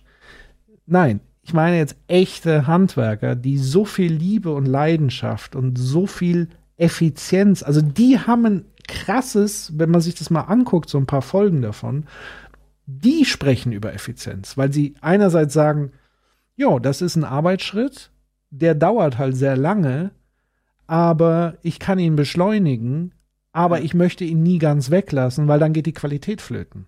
Also die haben so eine, so ein, ein Gespür dafür, was ist noch gute Qualität, was kann man beschleunigen. Und ich glaube, wenn man das auch in die Hände, und dann sind wir wieder bei selbstorganisierenden Systemen und auch in der Pflege, wenn man das in die Hände derjenigen geben würde, die die Arbeit selber macht, hätte man schon einen ganz anderen Effizienzschub. Weil die Ja. genau wissen, was effizienter zu machen ist und was nicht. Und nicht Ja. irgendwelche Leute da oben, die an ihren Schreibtischen hocken und Excel-Tabellen schieben. So. Ja. Ich, ich muss gerade vor, ich erinnere mich gerade an ein Projekt, was ich hatte. Und zwar war das mit, äh, war das mit so einem größeren Technologieunternehmen mit so IT, äh, also Softwareentwicklern. Und ich meine, Softwareentwickler sind ja auch super gut drin in, okay, ne, wie können wir Sachen besser machen und schneller machen? Ne, wie können wir so Muster erzeugen? Und, äh, und wenn wir dann die Zeit haben, wie können wir andere gute Sachen damit machen und so weiter? Und ich weiß noch, wir hatten einen Termin mit, oder wir hatten einen Workshop mit der Geschäftsführung oder dem Vorstandsteam. Und da war so die Logik, wir bauen selbstorganisierende Teams, die im Grunde auf, Aufgaben, ne, sozusagen Aufgaben bekommen, wie auch immer. Und dann gilt es darum, was liefern die ab? Also es ging darum, wir messen nicht mehr die Zeit, sondern wir messen sozusagen das, was die schaffen zu erzeugen. Und dann weiß ich noch, hat einen, ich glaube, das war der Finanzvorstand oder so, meinte so, ja, aber was, wenn die schneller werden? Dann können sie ja früher Feierabend machen. Es geht ja nicht. Dann müssen sie ja mehr Arbeit kriegen. Und ich so, aber wieso? Also, sie machen doch das, was ihr wollt, und dann haben sie Zeit, und dann sind sie ja frei, um ihre Zeit zu entscheiden. Aber das ging nicht. Das war ein richtiger Fauxpas. Nee, nee, nee. Aber, aber, aber das Lustige war, die Prämisse des Workshops war, äh, was zählt, ist was Outcome, also out delivered wird sozusagen. Also, und dann, aber dann haben die irgendwann gecheckt, dass wenn sie diese Logik wirklich durchziehen, bedeutet das ja, Zeit ist egal, was die, was die Mitarbeitenden schaffen zu, ne, zu erreichen, das reicht, aber dann könnten sie ja besser werden und weniger arbeiten, Arbeitszeit aufwenden. Nee, das können wir doch alles nicht machen. Das war wirklich äh, sehr, sehr lustig. Und jetzt weißt du, warum so viele Menschen in so vielen endlosen Schwachsinnsmeetings sind. Das ist nämlich genau dieses Narrativ. Ich muss Zeit irgendwo absitzen, um zu zeigen, dass ich arbeite und was leiste und, und äh, Irrsinn. Irrsinn. Und das ist tatsächlich etwas, was, was glaube ich, in, in der IT-Landschaft, also bei den ganzen Entwicklern und so weiter, wir hatten ja auch schon mal bei Corporate Therapy über Hackerethik und so weiter gesprochen, weil Hacker sind grundsätzlich faul. Ja, also auch ich bin faul, das heißt, ich habe aus Eigeninteresse heraus, überlege ich, wie kann ich meine Arbeit so strukturieren, dass ich Zeit spare, um die Dinge zu tun, die ich gerne tue. Und wenn dann aber immer wieder dieses Narrativ kommt, wir müssen 42 Stunden arbeiten und es spielt gar keine Rolle, ob du bessere Ergebnisse erzielst oder schneller bist, sondern Hauptsache du bist im permanenten Tun, dann haben wir halt einfach ein echtes Problem. Dann brauchen wir auch nicht mehr über Effizienz zu sprechen. Das ist dann einfach irrsinnig. Ja, so, vielleicht noch eine lustige Anekdote, dann können wir vielleicht weiterschauen. In der, so ich sag mal, in dieser krassen Beratung, Top-Tier-Beratung und Investmentbanking gibt es einen Begriff, der heißt Magic Circle. Hast du schon mal was davon gehört? Nee. Ja, und man sozusagen, wenn man als junger Berater oder was auch immer anfängt, dann ist es, dann ist es sozusagen auch stolz, wenn du in der ersten Woche drei Magic Circles hattest oder so. Äh, Oder im ersten Monat, dann ne, brüstest du dich mit deinen Magic Circles. Ein Magic Circle ist folgendes. Das ist, wenn du den ganzen Tag gearbeitet hast, bis in die Nacht hinein, ein Taxi nimmst, nach Hause fährst, das Taxi unten wartet, du kurz hochgehst, duschst, deine Klamotten wechselst, runter zum stehenden Taxi kommt und wieder ins Büro fährst. Das ist ein Magic Circle. Sozusagen einmal einen Kreis gemacht. Mhm. Interessant. Ja, Ja. irrsinnig. Einfach irrsinnig. Also ich kenne das ja noch alles aus den alten Werbeagenturzeiten. Da ähm, waren ja Nachtschichten und so weiter. Gang und Gäbe, man hat das auch wirklich abgefeiert. Ähm, aber das wird ja in der Beratungsszene nicht anders. Also, ja, ich, ich, ich werde es nie verstehen. Effizienz, Effizienz. Ja, aber wrong efficiency. Also es ist einfach falsch. Es ist halt, da lügt man sich halt was in der Tasche. Ähm, weil ich würde ja wenigstens verstehen zu sagen, okay, ihr habt jetzt mehr Zeit, dann produziert doch mehr. Aber das ist ja auch nicht der Fall. Sondern es ist eher einfach nur grundsätzlich, hoch, hoch, hoch, sie haben plötzlich mehr, also es geht ja nicht. So. Ja. Genau, der Werbeblogger, danke, ja, stimmt. Ja, da kennt mich noch jemand aus guten alten Zeiten. Aber schon lange her. Lieber Mann. Ja. Ein Kumpel hat mir mal von einem seiner Magic Circles erzählt. Äh, keine Ahnung, er wollte irgendwie an dem Tag früher Feierabend machen, so 17 Uhr oder so. Wollte sich mit seiner Freundin treffen und dann kam Halben Tag Urlaub nehmen. Äh, halben Tag Urlaub nicht. Und dann kam der Partner und meinte so, oh, wir haben hier eine Deal-Opportunity. So, klopp mal bitte jetzt. Und, aber das muss morgen um 14 Uhr eingereicht werden. Und der Kollege meinte so, aber schau mal, das ist der und der, das macht keinen Sinn. Wir haben da eh keine Chance, weil das und das passiert Ja. ist. Das, nee, nee, nee, wir haben da eine Chance. Dann hat er an dem Tag statt früher Feierabend zu machen um 17 Uhr ein Magic Circle gemacht, haben es um 14 Uhr abgeliefert, haben den Deal nicht bekommen, weil genau das, was der Kollege gesagt hat, ist eingetreten. Ja. Ja, das macht einen müde. Das macht einen müde. Ja, guck mal an, der Werbeblogger trifft den Rekla Reklameblogger. Das waren ja die guten alten Zeiten. Grüße gehen raus. So. In dem Sinne. Gehen wir weiter ins äh, unsägliche Ja, Interview. wir, wir können es noch ein bisschen laufen lassen, ansonsten hätte ich noch einen weiteren Sprung. Aber wir können mal einmal äh, schauen, was hier abgeht. Im ähm, Ausschuss für Städtebau, Bauordnung, Raumwesen, da gab es ja 1998 dann wieder eine entscheidende Veränderung, in dem, dem nämlich Gerhard Schröder entschieden hat, dass er das eigenständige Bauministerium ins Verkehrsministerium integriert. Und plötzlich gab es diesen Ausschuss nicht mehr. Der andere Ausschuss hatte sich, Posten Telekommunikation, hatte sich selbst aufgelöst. Ähm, und dann saß ich plötzlich in diesem fusionierten Ausschuss für Verkehr und Bauen. Und die meisten Kollegen, die dort saßen, hatten entweder eine Herkunft aus dem Verkehrsbereich oder aus dem Baubereich. Und äh, Nur mal ganz kurz, und das konnten sie nicht rückgängig machen, wenn es so schlimm war und schrecklich, sondern er hat es dann einfach weitergeritten. Er wusste, das ist falsch, diese Fusion, aber er konnte sie auch nicht wieder auftrennen, weil, warum? Weil einmal was gemacht ist gemacht und dann wird es nie wieder verändert, bis dann irgendein nächster Vollidiot kommt, und irgendwas macht. I don't know. ähm, ich war der Meinung, wenn fusioniert ist, muss man die Fusion auch innerlich vollziehen. Und habe gesagt, ich nehme mir Berichterstattungen sozusagen aus beiden Bereichen und habe mir das Thema Steuern genommen. Also Steuerthemen aus dem Bau- und Verkehrsbereich und das Thema Europa für den Bau- und Verkehrsbereich. Also habe sozusagen selbst fusioniert beide Themen und nicht gesagt, ich bin Verkehrspolitiker oder ich bin Baupolitiker.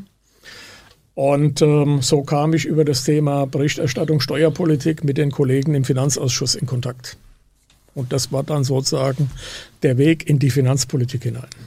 Hat dich da irgendjemand geschult? Also, also wie, wie, wie hast du. Mhm. Ich glaube, den Tag können wir tatsächlich wieder skippen. Ja. Die Frage ist, also, ich habe ein Ding, das fand ich richtig krass. Da redet er über Vermögensungleichheit. Und er redet davor aber vor, über Griechenland. Mhm. Ich weiß, dass das Griechenland-Ding dich ein bisschen aufgerieben hat. Ja. Soll ich das mit reinmachen oder ja sollen wir mach, direkt zu mach, Vermögen mach den vollen Genuss. Also Griechenland triggert mich heftig. Ja. Hat mich damals schon getriggert. Wird, also alle, die PTBS muss auch in Griechenland-Krise haben, bitte jetzt ausschalten. Der sozusagen diese Investitionen betreiben, das einfach finanz. Deshalb war dieses 100 Milliarden Programm, was ja Haft für dann auch im normalen Regelkreis des Haushalts. für ein Sondervermögen Klima? Da, sagen, da brauchen wir nicht nur 100 Milliarden, sondern am besten 1000 Milliarden. können wir uns Was ist auch noch mit dir gleich zu machen? Also wir haben den Energie- und Klimafonds. Und beim Energie- und Klimafonds bin ich der Meinung, müssen wir auf der einen Seite definieren, wofür geben wir das Geld aus. Ich habe die beiden Hauptpositionen genannt. Investitionen, die dem Klimaschutz dienen, ähm, sozialer Ausgleich. Und auf der anderen Seite müssen wir aber auch dafür sorgen, dass wir in diesen Energie- und Klimafonds laufende Einnahmen haben. Und da habe ich gesagt, dass die diejenigen bezahlen müssen, die eben dem Klima schaden. So. Und das führt dann auch bei den Betreffenden zu einem wirtschaftlichen Anreiz, mal nachzudenken, nicht nur zu einem idealistischen, sondern auch wirtschaftlichen Anreiz, ähm, sozusagen selbst einen Beitrag zum Klimaschutz zu leisten. Aber wenn, wenn das jetzt so wäre, dann würden doch die Unternehmen alle pleite gehen.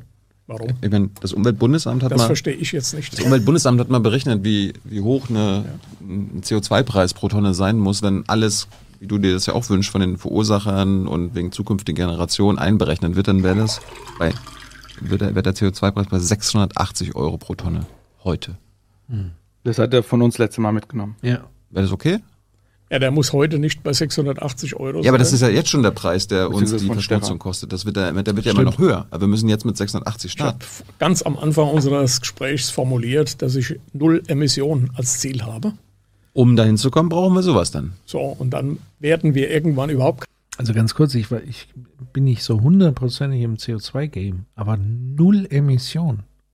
Ja. Meint ist ihr eine das Logik, ernst? Hä? Ja, schau mal, die Logik, ich sag dir, was deine Logik ist. Oder ist es über Ausgleich null? Also das, was wir über, Nee, nee, wir null. pflanzen irgendwo wirklich null. Nee, null, null, null. Wir stoßen Lo- keine CO2 mehr aus.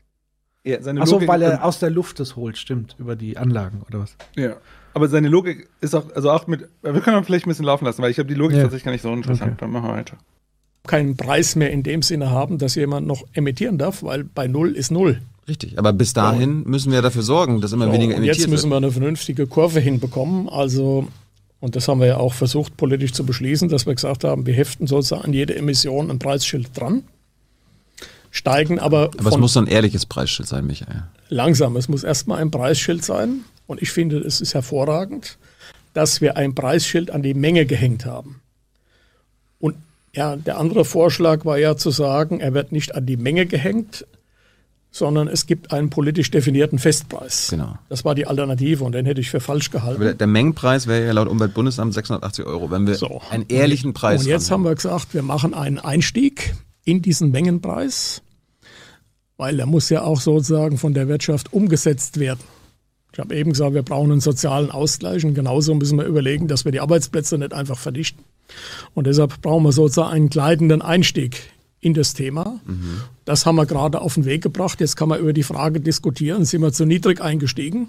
Was sagst du? würde nicht bei 600 einsteigen, aber die Frage, ob wir bei äh, 25 oder 30 richtig eingestiegen sind, da glaube ich, kann man durchaus noch ein bisschen höher gehen im Einstieg. Aber das, da sind wir ja bei diesem Delta. Also nötig wären, wenn wir alles einberechnen Ja. lassen, bei 86 Aber Euro. da kommt eben die Zeitschiene dazu, dass man einfach versucht, sozusagen von der Null, wo wir gestartet sind, auf das Ziel sozusagen in Logisch. vernünftigen Schritten hingeht. Logisch, das, aber das nötige Ziel wäre 86 Euro. Wir sind jetzt äh, bei einem. Das nötige Ziel ist irgendwann, dass es das nicht mehr gibt, weil wenn ich die Null-Emission erreicht habe, ist das Thema weg. Aber ich wollte jetzt gerade eine Argumentation ern- ernst nehmen. Also, äh, weil wir Ja klar, der Preis wird steigen und äh, ob der am Ende bei 680 Euro liegt, weiß ich nicht. aber, da, aber das wäre das, wär das Notwendige. Und Das so- wäre ja und- heute möglicherweise der Preis, der heute sozusagen bei der wirtschaftlichen Darstellung notwendig wäre. Genau, aber, weil- aber weil das unwirtschaftlich wäre und die Wirtschaft zerstören würde, äh, müssen wir Zwischenschritte gehen. Da muss der Staat Genau. doch dann quasi die Defizite ausgleichen in Sachen Klima, wie du es gerade bei Das der machen wir Bundeswehr. ja auch, indem wir einen Teil sozusagen der Finanzierung des Energie- Energie- und Klimafonds aus dem Haushalt einschießen. Aus allgemeinen Steuermitteln. Aber es ist so viel zu wenig laut allen Experten. Wir geben viel Das- zu wenig aus für den Klima, äh, fürs Klima. Glaube ich nicht. Also bisher haben wir unser Nee. Ziel gehabt, dass wir im Jahr 2020 bei minus 40 Prozent CO2-Emissionen sind. Und wir haben dieses Ziel erreicht. So. Ähm, jetzt kann man sagen, wir waren zu wenig ehrgeizig in der Zielsetzung. Ja. Aber das Ziel, was wir uns selbst gesetzt haben, haben wir punktgenau erreicht. Also die CDU-Regierung haben immer alle Ziele verfehlt. Nein, wir haben das Ziel 40 Prozent 2020 gehabt, also Ja, wegen 40. Corona. Das, sonst wär's, das wäre nie so weit gekommen sonst. Es mag ja sein, dass da gerade Corona der war, aber wir hätten das Ziel nach meiner Einschätzung auch äh, erreicht, wenn die Corona-Pandemie nicht gekommen wäre. Also da bin ich zuversichtlich, Da dass es nicht geklappt so hätte. zuversichtlich. Und ähm, ich habe aber ganz am Anfang unseres heutigen Gesprächs auch mal gesagt, je weiter man kommt, umso schwieriger wird's. Also der Grad des Anstiegs wird steiler werden. Das heißt, Das dicke äh, Ende kommt nachher. von 0 zu minus 40 ähm, war einfacher als jetzt, sagen wir, von minus 40 auf minus 100. Ja? Also insofern ist das, was vor uns liegt, durchaus sportlich und die Zeit ist kürzer. Also nochmal, also ich glaube, das kann man nicht einfach so stehen lassen. Also dieses 2020-Ding. Also A, was ja dann passiert ist im Folgejahren, ist ja, dass es massiv wieder nach oben geschossen ist. B ist ja so, dass wirklich das Land stand mehrere Wochen wirklich still. Also wirklich freeze. Was signifikant dazu geführt hat, dass die Emissionen zeitweise runtergegangen sind. Aber wir haben es ja dann in den Folgejahren ganz schnell wieder aufgeholt. Also damit zu kommen und so dreist und frech das so als Erfolgsding vorzutragen, finde ich schon wirklich gigantisch. Also da fällt mir an der Stelle auch nichts ein. So. Ähm, und das ist die Argumentationsgrundlage von all dem, was folgt, oder wie? Also, ich muss ehrlich sagen, ich glaube, seine grundsätzliche Argumentation ist für mich nachvollziehbar und ich würde sagen, ist noch nicht sozusagen ideologisch verzerrt oder so. Hm. Ähm, also seine, also Thilo, ich habe Thilo äh, versucht das ja gut äh, sozusagen bei ihm, äh, wie soll ich sagen, also das rauszuarbeiten. Aber das ist ja erstmal alles nachvollziehbar, was er da sagt. Ne? Also er sagt im Grunde, Ziel müssen null Emissionen sein. Okay. So, wie du sagst, okay, aber dann müssen wir ja dahin kommen. Dann Ja. sagt er, ja, wir müssen dahin kommen. Ja. Dann sagt Thilo, ja, dann muss es ja aber 600 irgendwas Euro sein. Dann sagt er, das können wir aber nicht machen, denn wenn wir 600 irgendwas machen, wird, die, wird alles einbrechen. Ja. Dann sagt Thilo, okay, aber dann sagst du ja einen Phasenplan. Dann sagt er, ja, ich sage einen Phasenplan. Dann versucht Thilo ihn so ein bisschen drauf festzunageln und sagen, ja, wie ist denn dieser Phasenplan? Da geht er nicht so richtig drauf ein. Aber ich glaube, hier macht es aus meiner Sicht Sinn, so ein bisschen die, seine Logik, warum er so zuversichtlich ist, dass das stimmt. Und das ist ordoliberale Politik, was er da im Grunde macht. Er sagt ja im Grunde, also, die Idee ist, in dem Moment, wo wir das hart machen, dass wir also wie gesagt, ne, vielleicht haben wir das in der Vergangenheit zu weich gemacht, aber wir haben ja das Ziel. Aber der Beweis ist ja, dass das Ziel konnten wir damit auch erreichen. Seine Logik ist nämlich die folgende: Wenn wir sagen, in fünf Jahren oder in sechs Jahren von mir aus, oder egal, in x Jahren wird CO2, wird ein CO2-Preis von mir aus 1000 Euro kosten oder so. Wir werden den Plan kommunizieren, dass es, dass es im Grunde so eine Art exponentielle Preissteigerung geben wird. Und da hat schon einer äh, auch im Chat geschrieben, dann ist es ja doch politisch festgelegt. Und ja, damit ist es tatsächlich kein Marktpreis, sondern ein politischer Preis, der rabattiert läuft oder so. Keine Ahnung, wie sie sich das erklären, dass es doch ein Marktpreis ist, aber ja, ist ja ein politisch beeinflusster Preis. Aber der Sinn macht. Also da muss man ehrlich sagen, also in seiner Logik macht das ja Sinn. Weil wenn sie morgen 600 Euro oder 700 Euro für ein CO2, das würde ja alles zusammenbrechen. Das heißt, seine Idee ist folgende. Wenn wir wissen, dass es, sagen wir mal, in sieben, acht Jahren müssen wir bei null runter, also haben wir eine exponentielle Preissteigerung drin. In dem Moment, wo wir das kommunizieren, und das ist eine harte Sache, wird das von dem Markt, wird das von dem Markt oder von den Unternehmen verarbeitet. Das bedeutet, alle Unternehmen wissen, da kommt was richtig krasses auf uns zu. Das heißt, heute müssen wir ganz viel investieren, damit CO2 nicht mehr für uns relevant ist. Also CO2 soll eliminiert werden aus der Gleichung und äh, damit kriegen wir das hin. So dass wir auf null, null CO2 kommen. Hm, das ist die Logik. Ne? Aber was machst du sozusagen in Wirtschaftsbereichen, wo das de facto technisch auch gar nicht mehr möglich ist? Da würde er sagen, das sind Wirtschaftsbereiche, die wir auflösen müssen. Also Flugverkehr. Er würde ja sagen, CO2-neutrale Kerosin. Ja, wenn es das aber nicht gibt. Das wird es geben. Und das ist der wichtige Punkt, der jetzt kommt. Dieses Es wird es nicht geben, existiert nicht in der Logik. Weil Denn, kluge Köpfe Innovationen machen, die genau ja, das der, Mar der Markt regelt, also, also wenn man ganz brutal ist, also wenn die das morgen hart announcen werden, dass in sieben Jahren CO2-Preis, dann ich, bin ich mir sicher, die Unternehmen werden sich hinsetzen und versuchen, das irgendwie gelöst zu bekommen. Aber ich möchte jetzt keinen neoliberalen Kram hier äh, äh, draus machen, denn was das Problem, es gibt ein anderes Problem da drin.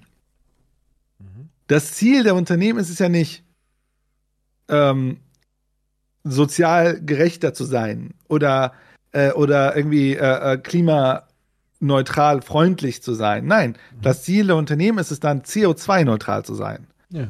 Das bedeutet, ihnen ist egal, was die Alternative ist. Hauptsache, es erfüllt die CO2-Neutralität. Und das ist dann wieder Goodhart's Law.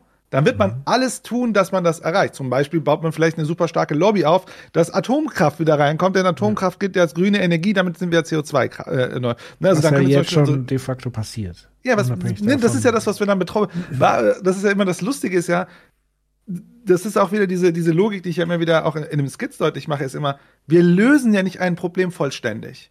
Wir verschieben, wir reformen nur unsere Probleme. Und in dem Moment, wo wir nur sagen, CO2 runter, aber nicht die Probleme, die eigentlich dazu führen, dass CO2 entsteht, Wachstum, Eigentumslogiken und so weiter und so weiter, reformen wir unsere Probleme und wenn dann an einer ganz anderen Stelle ein Problem bekommen, ne, kann ich, und das ist so ganz lustig, da kann ich runter die gleiche Argumentation wie er bringen, das kennen wir noch nicht, genau wie die Innovation, die wir noch nicht kennen, wird es uns irgendwo anders in den Arsch beißen.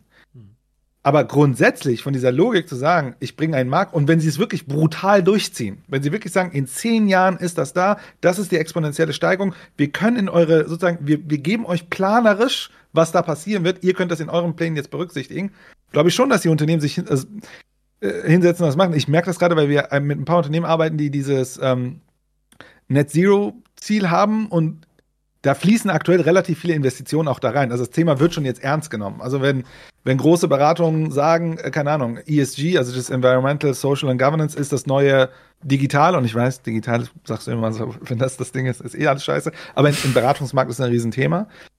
Dann würde ich sagen, da fließt jetzt was rein. Aber die Frage ist halt immer, welches Problem lösen sie eigentlich? Weil sie verschieben ja nur Probleme. Und das ist auch bei dem, und ich, um das hart zu strapazieren, das System ist ein Problem, auch wenn das Klima, auch wenn die Klimakatastrophe nicht da wäre. Es ist nicht erst durch die Klimakatastrophe ein Problem geworden. Wir haben ja gerade auch ne, äh, gesprochen wegen Pflegekräfte. Das ist jetzt kein Klimaproblem. Und es, trotzdem ist es ein relevantes Problem. Wir haben das demografische Thema, ist ein relevantes Problem. Wir haben Armut und da, wir reden ja gleich auch über Vermögensungleichheit. Äh, ne? Wir haben Griechenland. Äh, das sind ja alles Probleme, die jetzt nicht Klimakatastrophe sind, aber trotzdem von dem System erzeugt werden. Mhm. Das Problem ist das System, nicht die Klimakatastrophe. Das ist leider ein Symptom des Problems, aber ein sehr schlimmes Symptom in dem Fall. Ja. Nichtsdestotrotz, das ist dann mein Glaubens Satz ist, ich glaube, meine Ideologie. meine Ideologie ist, dass sie diese Technologien zumindest nicht rechtzeitig werden hinbekommen. Also auch physikalisch gesehen, nicht? Ja. Ich würde dir ähm, recht geben, aber ich würde ergänzen, auch wenn sie es hinbekommen, ist es trotzdem löst scheiße. nicht das Problem. Genau. Das habe ich ja ganz eingangs gesagt, ähm, dass das Thema Dekarbonisierung nur ein Bruchteil von Nachhaltigkeit und Klimaschutz ausmacht. Also wir sprechen ja auch von anderen Dingen. Also wenn wir zum Beispiel sagen, wir bauen jetzt die gigantischste CO2 aus der Luftabsaugmaschine der Welt und dafür töten wir jetzt halt noch mal, weiß ich nicht, 20.000 Tierarten, die wiederum zu einem anderen Ungleichgewicht in der Ökosphäre sorgen, weil dann vielleicht neue Krankheiten entstehen. Also Klimaschutz ist halt mehr als dieses, es wird wärmer. Und das vergessen halt die Leute, sondern es ist ein hochkomplexes Regelsystem, ein ökologisches, was so viele Dinge ineinander, also Bienensterben und so weiter. Allein das ist super komplex. Zu sagen, okay, wir haben hier so Pestizide, die dafür sorgen, dass wir mehr Nahrung haben, aber wiederum dann dafür und so weiter. Also das jetzt nur zu reduzieren auf Dekarbonisierung ist der absolute Wahnsinn. Und selbst das, glaube ich, werden sie nicht hinbekommen, weil wir haben es ja gerade schon gesagt, welche Unternehmen forschen denn? Die jetzt da vielleicht heiß dran forschen, ist in der Wissenschaft. Und was Unternehmen tun, ist, dass sie sozusagen ihr Procurement, ihren Einkauf losschicken und sagen, ja, scoutet doch jetzt mal Lösungen, muss doch jetzt irgendwo jemand Wasserstoff gemacht haben. Und das kaufen wir dann und dann skalieren wir das. Aber niemand forscht in den Unternehmen an den Themen. Ja. So.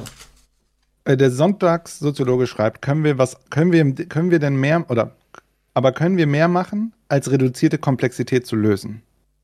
Ja, wir verdunkeln die Sonne, wie Ding sagt. Äh, äh, ernsthaft? ist, rat, ist, äh, ra, ra, Danke, achtest Bologna. du in äh, Zynismus aus? Ja, ich weiß. Es ist, ähm, aber können wir. Das hat sogar jemand geschrieben, wir verdunkeln einfach die Sonne wie bei der Matrix. Ja, deswegen habe ich es ja zitiert. Ach so, deswegen hast du es gesagt. Genau. So, ich dachte schon. Ich bin nicht zynisch, sondern das machen hier unsere Zuschauer. Ähm, nein. Ähm, kann, können wir was mehr machen, als äh, reduzierte Komplexität zu lösen?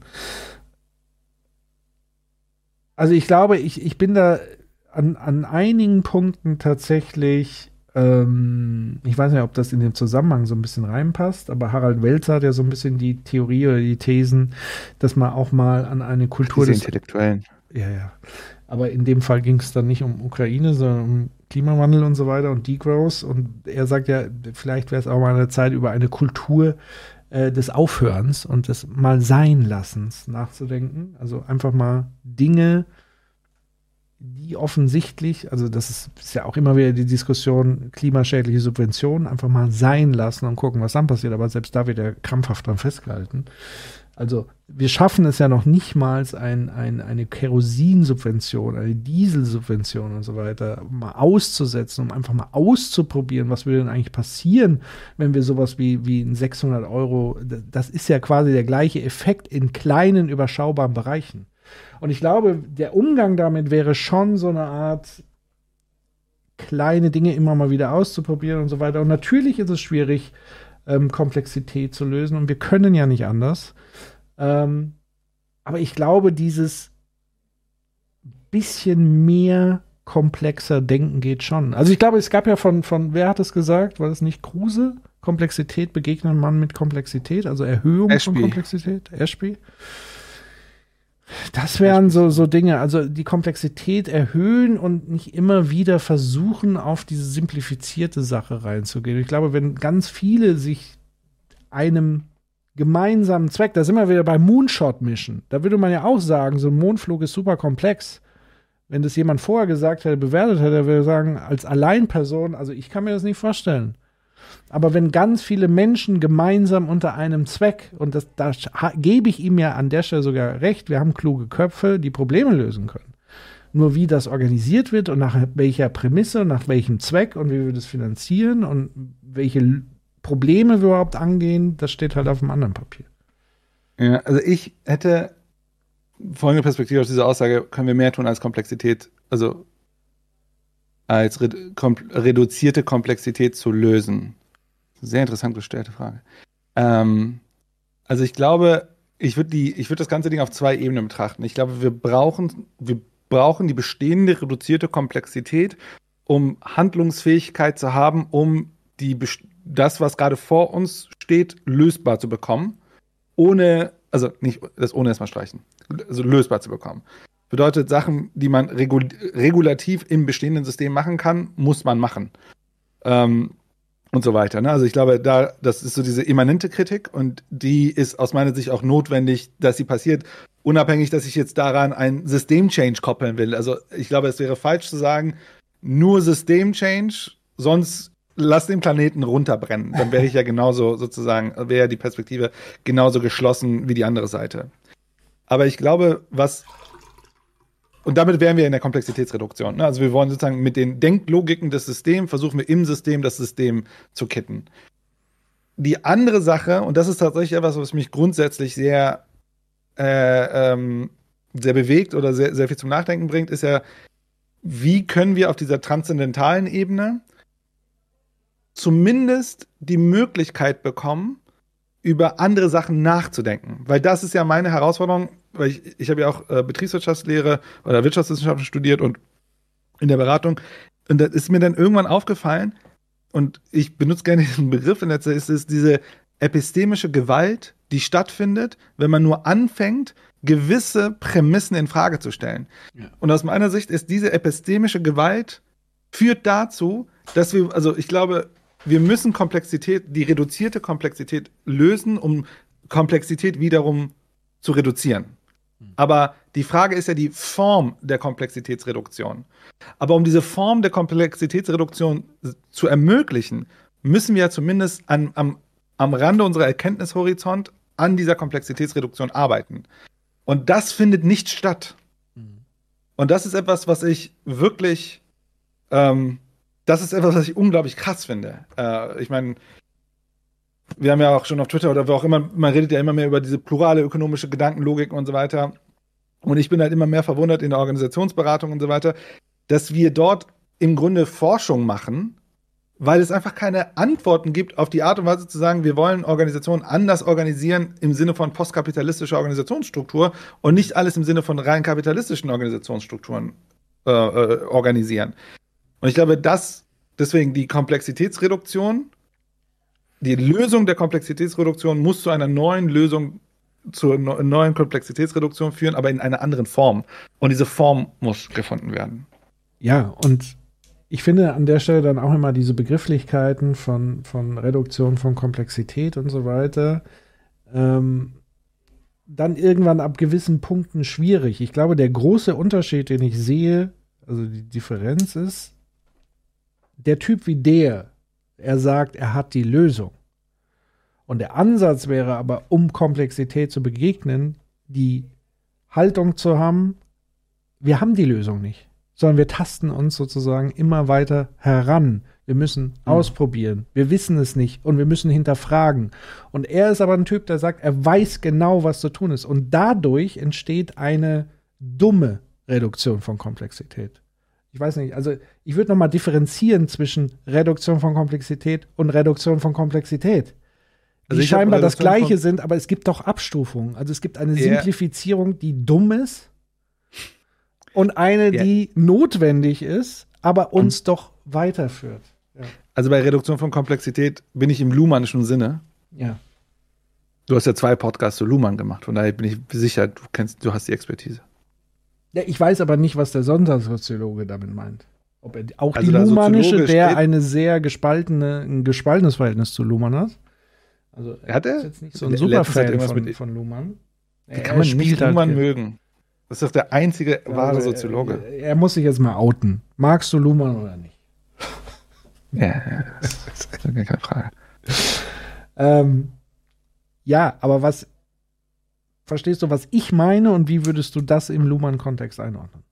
Ja, also das, was du sagst, ist ja im Grunde, also wie ich das verstehe, ist, dass wir im Grunde über diese brutale Simplifizierung gar nicht mehr fähig sind, überhaupt die Muster, äh, ne, die Problemmuster zu erkennen. Und eigentlich sollten wir uns mehr mit Komplexität beschäftigen als eine Sache, die gegeben ist, weil wir im Grunde in einem Paradigma leben, was Komplexität gar nicht hat. Sondern wir leben in einem Paradigma, was im Grunde alles versucht, au- aus, au- auf Wirkung, äh, Ursache, Ursache-Wirkung-Welt zu betrachten. Und allein, wir müssen dieses Paradigma aufgeben, zu sagen, nee, die Welt ist nicht Ursache-Wirkung. Das bedeutet, so Problemdefinitions- und Lösungsdefinitionen, die auf dieser Logik basieren, sind eigentlich sinnlos. Und müssen eigentlich den Schritt gehen und sagen, okay, wir müssen beispielsweise in Schulen und wo auch immer den Leuten mehr den Zugang zu geben, dass Komplexität etwas ist, womit man sozusagen, ich sag mal, arbeiten kann. Das sind wir so ein bisschen wahrscheinlich in der Kybernetik. Aber dafür brauchen wir ein anderes Werkzeug, wenn ich da jetzt Codes benutze. Das, ich hab, das meintest du, oder? Genau. Genau. Also ich bin da eher bei diesem Fester-Modell und, und Fester, ähm, also ich finde diesen Fester-Ansatz in der Stelle ähm, einfach hilfreich. Also mit vernetztes Denken ist ja auch im, im Club of Rome unter dem Label mit erschienen und so weiter. Der hat auch diesen berühmten Fester Papiercomputer entwickelt, wo man beispielsweise komplexe Be Bedingungen, sei es in Organisation oder wie auch immer, Ja. ähm, priorisieren kann, indem man ihn Ja. So, das ist ein Werkzeug zur Reduktion von Komplexität, ohne dass ich Komplexität runterfallen lasse. Das ist so Ja. vielleicht der beste Ausdruck an der Stelle. Ja, und da würde ich dir gar nicht widersprechen. Ähm, wollen wir noch zwei Minuten, äh, wollen wir noch ein bisschen weitergehen? Ich habe jetzt müsste langsam Griechenland und kommen. und äh, vielleicht nochmal aus dem Chat, Moonshot, genau. Und wenn Energiewirtschaft in staatlicher Hand wäre, wie einst Raumfahrt, würde man auch hier leichter durchsteuern können. Die, Techn die Techniken sind ja da. Das große Problem sind die lukrativen alten Systeme in privater Hand. Und da muss ich, muss ich tatsächlich auch recht geben. Also ich habe ja ein, ein Fable für eine Unternehmung, die ich mir demnächst in ein paar Wochen im August auch mal persönlich vor Ort anschauen werde, weil ich immer noch nicht glaube, dass das so gut ist, wie es mir erzählt wurde, nämlich von den Carbonauten, nämlich eine ganz alte Technologie, die des Köhlerns, also der Holzkohlegewinnung, die offenbar in der Lage sind, nur durch diesen Prozess des Köhlerns Altholz, also nicht neue Bäume abholzen und da reinstecken, sondern jegliche Form von Altholz und Altmaterial, also Kohlenstoffabfälle zu nehmen, daraus einen Biokohlenstoff zu machen. Dieser Biokohlenstoff kann ich wiederum einsetzen in der Landwirtschaft als Zugabe für Böden. Dann brauche ich weniger künstliche Dünger angeblich. Also wie gesagt, das sind alles Dinge, die man nachhören kann, auch im Podcast und, und sich angucken kann. Ähm, mit denen ich Baumaterialien herstellen kann, die CO2-neutral sind, mit denen ich Straßenbelege anreichern kann und so weiter. Und während dieses Prozesses wird Energie erzeugt, die ich in Wärme ableiten kann, die ich als äh, äh, Wasserstoffgewinnung oder als Stromerzeugung ableiten kann und so weiter und so fort. Und so eine Anlage, und das hat mir der Geschäftsführer halt einmal erzählt, die waren verzweifelt auf der Suche nach Investoren und nicht, weil die sozusagen gesagt haben, das funktioniert alles nicht, was ihr macht, war, die, war der Ablehnungsgrund, sondern das kann ja gar nicht so einfach sein. Ähm, und das ist ja auch viel zu klein. Das ist ja viel zu günstig. So. Also so eine Anlage kostet ja nur drei Millionen oder was. Das ist uns ja viel zu, also das muss ja viel größer sein und das kann ja gar nicht so einfach sein. Und das schaue ich mir vor Ort an, weil das wäre eine, eine skalierbare Lösung, um ganz viele Probleme, sage ich mal, auf einmal man muss gucken, was für neue Folgeprobleme erzeugen. Aber das Problem ist, dass wir tatsächlich eine Energiebranche haben, die sehr auf diese monolithische Energiegewinnung setzen, also Riesenkraftwerke, Riesenwindparks mit riesigen Hochleitungen, Tiefleitungen und so weiter. Und das Ding ist eigentlich eher ein lokaler, regionaler Ansatz, weil du stellst es neben ein Zementwerk von mir aus oder neben einen, ein Dorf und es versorgt das Dorf autark. Fertig, aus. Und ich kann sozusagen darüber noch Dinge recyceln, Produkte herstellen, pipapo.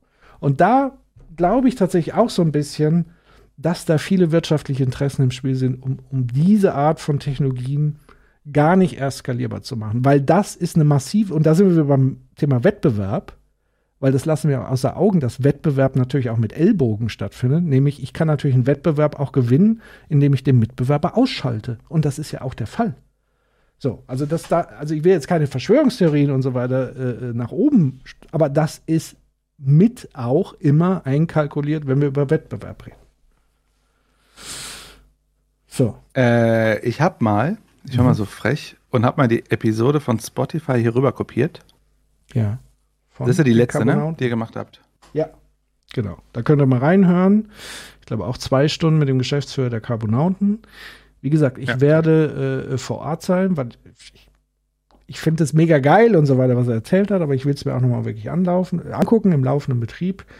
Ähm, und hört es euch an, es sind wirklich ganz, ganz coole Impulse drin. Und er erzählt dann auch über seinen Frust, wie er auf Investorensuche war. Ähm, und es waren sämtliche Leute bei ihm. Christian Lindner war vor Ort, äh, Kretschmann war vor Ort. Alle haben das so hochgelobt, aber es ist nichts an Bewegung entstanden. Und das, das war für ihn so dieses mega frustrierende. Dann gab es ein paar ähm, Konzerne und dann hatte er aber auch wiederum Schiss, dass die das quasi einkaufen und dann landet es in der Schublade. Ja. Sie gerade, äh, Sonntagssoziologe hat geantwortet, verstehe euren Punkt. Also vorher erstmal klar, Luhmann ist doch ganz cool. Das sollten wir nochmal festhalten. Ist schon okay, sagt er. Ja, ist cool. ähm, also, ich, ich habe mal von einem sehr schlauen Menschen gehört, er hat gesagt, Luhmann ist im Grunde auf dem gleichen Level wie Albert Einstein. Das Problem ist nur, dass es nie richtig ins Englische übersetzt wurde und man kann ihn, und er ist halt schwer zu verstehen und er hat nicht so eine einfache Formel. Aber eigentlich ist er Albert Einstein in Soziologie. Aber lassen wir es mal stehen, wir brauchen jetzt nicht hier Luhmann-Beefs zu starten. Jetzt gehen wir nach Griechenland und, und gucken ja, ja, äh, verstehe, Jetzt, aber erstens, äh, verstehe euren Punkt. Nur wegen Zeitmangel äh, würde ich die Null-Emissionsstrategie als politisches Ziel auch unter unter der dem Typen erklärten Wettbewerbslogik nicht verabschieden wollen, auch wenn danach neue unbekannte Probleme auftreten. Und da würde ich halt absolut zustimmen. Ich glaube, ähm, wir müssen immanent genau das tun und natürlich auch äh, die Kritik. Aber ähm, die Möglichkeiten, die uns das System anbieten, um aus die, an diesen krassen Problemen, die wir gerade haben, zu arbeiten, müssen wir auch mitarbeiten. Genau. Und ihr müsst mich daran erinnern, dass ich auch mal immer wieder auf Chat-Ansicht äh, umschaltet, damit ihr zumindest auch die Diskussion mit seht, wenn wir schon nicht alles Sehen die denn den Chat nicht? Ja, die, die, die im Chat sind schon, aber ich kann ihn ja auch so hier einblenden, dann sieht man auch die Leute, die sozusagen die Chat-Funktion nicht nutzen und ausblenden. Also du kannst ja Twitch doppelt nutzen. Was? Ja. ja, ich zum Beispiel. Okay, cool. Wann, willst du den letzten Chat äh, lesen? Da geht es um Humus. Humus, 4 Promille Initiative, wenn der weltweite Gehalt organischen Kohlenstoffs, Humus, der Böden um jährlich 4 Promille steigen würde, würden sämtliche anthropogenen, klimarelevanten Kohlenstoffemissionen vollständig kompensiert werden können. Ja, und wenn wir natürlich gleichzeitig nicht noch wieder mehr Erde rausholen und so, ne? So, Griechenland. Griechenland. Warte, jetzt muss ich wieder umschalten. So. Weißt du wo? Musst du ja, mach mal Play. Ist ein bisschen, ja. bisschen spulen vielleicht. Aber du musst Play machen, irgendwie spinnst rum. Ja, ich, äh, ja. Wenn ich richtig rechne. Ja. So. Der Mathematiker. Also insofern ist es eine sportliche Aufsteigen. Sachen. Also äh, im Jahr laut Umwelt. Gefälle Wohnung. Huch. Verbrennerauto. Also das schadet. Eben nicht über die Mehrwertsteuer zu gehen, sondern über die Ticketabgabe zu gehen. Flug und Punkt, eine Forderung. Gesagt. Also musst du alle klimaschädlichen Sachen. Also und dann. Ja, und wenn du mir jetzt, ich kann, mein, ich kann meinen Dienst ich kann in der Pauschal ist kann, du hast gesagt. Ich weiß. Nee, ich bin da mal, also ich habe ja gefragt, was sind das? Und ich Ja, bin das ja ist- gern bereit, über jede zu diskutieren. Die du hast Steuer- mir jetzt zwei Pissig- genannt. Die Steuerbefreiung für. Kerosin, die alle Entfernungspauschale hatten wir schon. ich jetzt zu den einzelnen Positionen was sagen, denn wir haben ja gesagt, Nee, du sollst mir nur sagen, welche du äh, streichen willst, weil du, du hast ja gesagt, du kennst die jetzt nicht schon, unsere Inflation. Energie bei einer Sicht besteht in Lieferketten. Nicht sein, Auch nicht. Um sozusagen Signale in den Markt zu sagen, dass die Banken weniger Geld schöpfen, weil es teurer ist, welches zu schöpfen. Ja, aber wie, wie, wie soll das denn äh, die Preise bei Öl und Gas senken? und gedämpft wird. Und wenn die Nachfrage gedämpft Noch circa zehn Minuten. Ihr habt noch zehn Minuten Zeit, Hans, eure Fragen Jetzt zu kommt, geben. glaub ich, Da Griechenland, kommen Publikumsfragen für dich. Äh, ich habe jetzt mal Ja, und ein paar Vermögen. Themen, vielleicht mit kürzeren Antworten, damit wir nicht, nicht mehr so, so da drin stecken. Ich habe jetzt aber nicht ganz verstanden, äh, können auch andere wie Spanien, Italien und Griechenland Jetzt. jetzt ein Sondervermögen für ihre Armee zum Beispiel machen? Ist das okay? Also in diesem Jahr ist der Europäische Stabilitäts- und Wachstumspakt, gilt die Ausweichklausel. Da könnten die das, wenn es mit ihrer nationalen Regelung in, vereinbar ist, auch tun. Ja. Ansonsten, Würdest du auch, auch als, nicht meckern als CDUler im Bundestag dann so? Die machen schon wieder Schulden. nee, darüber meckere ich nicht, aber ich bin der Meinung, dass ab 1. Januar nächsten Jahres die verbindlichen Regeln des Europäischen Stabilitäts- und Wachstumspakt wieder gelten sollen. Und dann sollten wir auch darum kämpfen, dass alle sich daran halten. Bist du äh, Anhänger der Schuldenbremse oder der schwarzen Null? Der Schuldenbremse. Warum nicht schwarze Null? weil ich die Schuldenbremse für ein kluges Instrument halte, ähm, wie sie konstruiert ist. Die Schuldenbremse erlaubt das Atmen, Ja. also abhängig vom Konjunkturzyklus. Das ist aus meiner Sicht wichtig, dass man da ein Stück weit atmen kann und nicht äh, sozusagen ähm, zyklisch mit der Konjunktur auch noch st- staatliche Politik betreiben muss. Also Aber ganz kurz, kannst du noch mal ganz kurz zusammenfassen, was ist der Unterschied zwischen Schuldenbremse und schwarzer Null? Also ich war- bin kein äh, Fiskalexperte, aber schwarze Null ist im Grunde ein Haushalt zu haben, der ausgeglichen ist. Äh, nicht ein Haushalt, das macht keinen Sinn. Äh, kann das jemand im sagen? Also Schuldenbremse ist ja klar, äh, ist ja äh, einen gewissen Schuldenlimit zu erreichen. Ich bin echt kein Fiskalexperte. Äh, Ich glaube, Schuldenbremse ist also Neuverschuldung sozusagen. Ich weiß es auch nicht. Siehst du, aber dann, dann sprechen wir hier schon wieder. Ich mal sagen, die meisten wussten jetzt nicht, was der Unterschied ist. Hätte Thilo noch mal erklären lassen müssen, glaube ich. Weiß ich nicht. Da wäre ein Kurzarbeitergeld, über was wir vorhin gesprochen haben, eben nicht möglich, Ich weil der. Staat müsste in dem Moment, wo die Konjunktur rückläufig ist, auch seine Ausgaben zurückdrehen. Das wäre unsinnig. Deshalb halte ich diesen atmende Funktion der Schuldenbremse für sehr klug angelegt. Also halten wir fest, die schwarze Null atmet nicht. Und die Schuldenbremse Also, vielleicht hier, was ist Schul- Schuldenbremse? Ist ein finanzpolitisches Instrument, die begren äh, sie begrenzt die Höhe des Neuverschuldung, genau gesagt der sogenannten strukturellen Neuverschuldung. Dabei wird die konjunkturelle Situation berücksichtigt bzw. herausgerechnet. Die Schuldenbremse soll dafür sorgen, dass der Bund und, und Länder nicht wesentlich mehr Geld ausgeben, als sie einnehmen. So, und dann gibt's noch die schwarze Null. Und die schwarze Null ist, die schwarze Null geht noch einen Schritt weiter als die Schuldenbremse, während die Schuldenbremse immer noch immer noch Neuverschuldung zulässt, wenn auch nicht stark, wenn auch, wenn, wenn auch nur stark begrenzt, äh, muss bei der schwarzen Null der Haushalt ausgeglichen sein. Das heißt, die Ausgaben dürfen nicht den Einnahmen überschreiten. Okay. Ja, und mit Atmen meint er dann wahrscheinlich, dass ich natürlich mehr Spielraum habe bei der lockeren Variante und bei dem äh, bei der schwarzen Null ist ja quasi der Haushalt vorab definiert. Das heißt, ich kann ihn auch gar nicht mehr groß im Rahmen verändern. Ja, ich habe ja, mit Atmen Atmen verstehen. meint er ja wirklich dieses klassische Ding, also, also wirklich so Privathaushaltsstyle, dass wenn mal was passiert, du Möglichkeiten hast zu agieren. Ja. Und das ist halt Atmen. Ne? Also die würden halt sagen, ne, Corona ist gekommen, wir hatten genug Schulden abgebaut und haben was auch immer was gehabt und konnten reagieren. Deswegen konnten, hatten wir Luft zum Atmen sozusagen, um zu überleben. Aber wenn wir ganz viel Schulden aufbauen und irgendwas passiert, können wir ja gar nicht agieren, denn dann haben wir keine Luft zum Atmen. So, weiter. Die Tatsache, dass man auch ähm, strukturell in einem gewissen Umfang ähm, 0,35 Prozent der Wirtschaftsleistung an Schulden machen darf, auf Bundesebene im Rahmen der Schuldenbremse. Über die Frage kann man diskutieren, ist es notwendig oder nicht. Wir haben es mehrheitlich bei der Einführung der Schuldenbremse so beschlossen. Und deshalb stelle ich nicht die Regel in Frage, sondern fordere die Einhaltung der Regel. Wir, mussten ja vor vielen Jahren Griechenland retten, weil sie so hohe Schulden hatten. Aufgrund der äh, Finanzkrise. Ähm, jetzt ist die Rettung in Anführungsstrichen erfolgt und die Staatsschulden Griechenlands sind höher als je zuvor. Ja, also an der Stelle wird es dringend notwendig sein, dass sozusagen, also wir haben ja die Rettung damals konditioniert durchgeführt und haben Griechenland sehr viele strukturelle Veränderungen abverlangt. Wir, wir haben den Staat auseinandergebaut. Also wir haben sehr viele strukturelle Veränderungen verlangt. Also es war ja eine konditionierte Hilfe an der Wir Stelle. haben das Land verarmt. Eine Ich würde nicht sagen, wir haben das Land verarmt, wenn Sie sich mal anschauen, wenn Also du dir viele, mal anschaust, Viele, viele Millionen Menschen. wenn du dir mal anschaust, in welchem Umfang in den zehn Jahren vor der Griechenland-Krise dort die Einkommen gewachsen sind, ähm, dann war das ähm, in Deutschland in diesem Zeitraum eine Null und in Griechenland ungefähr 50 Prozent.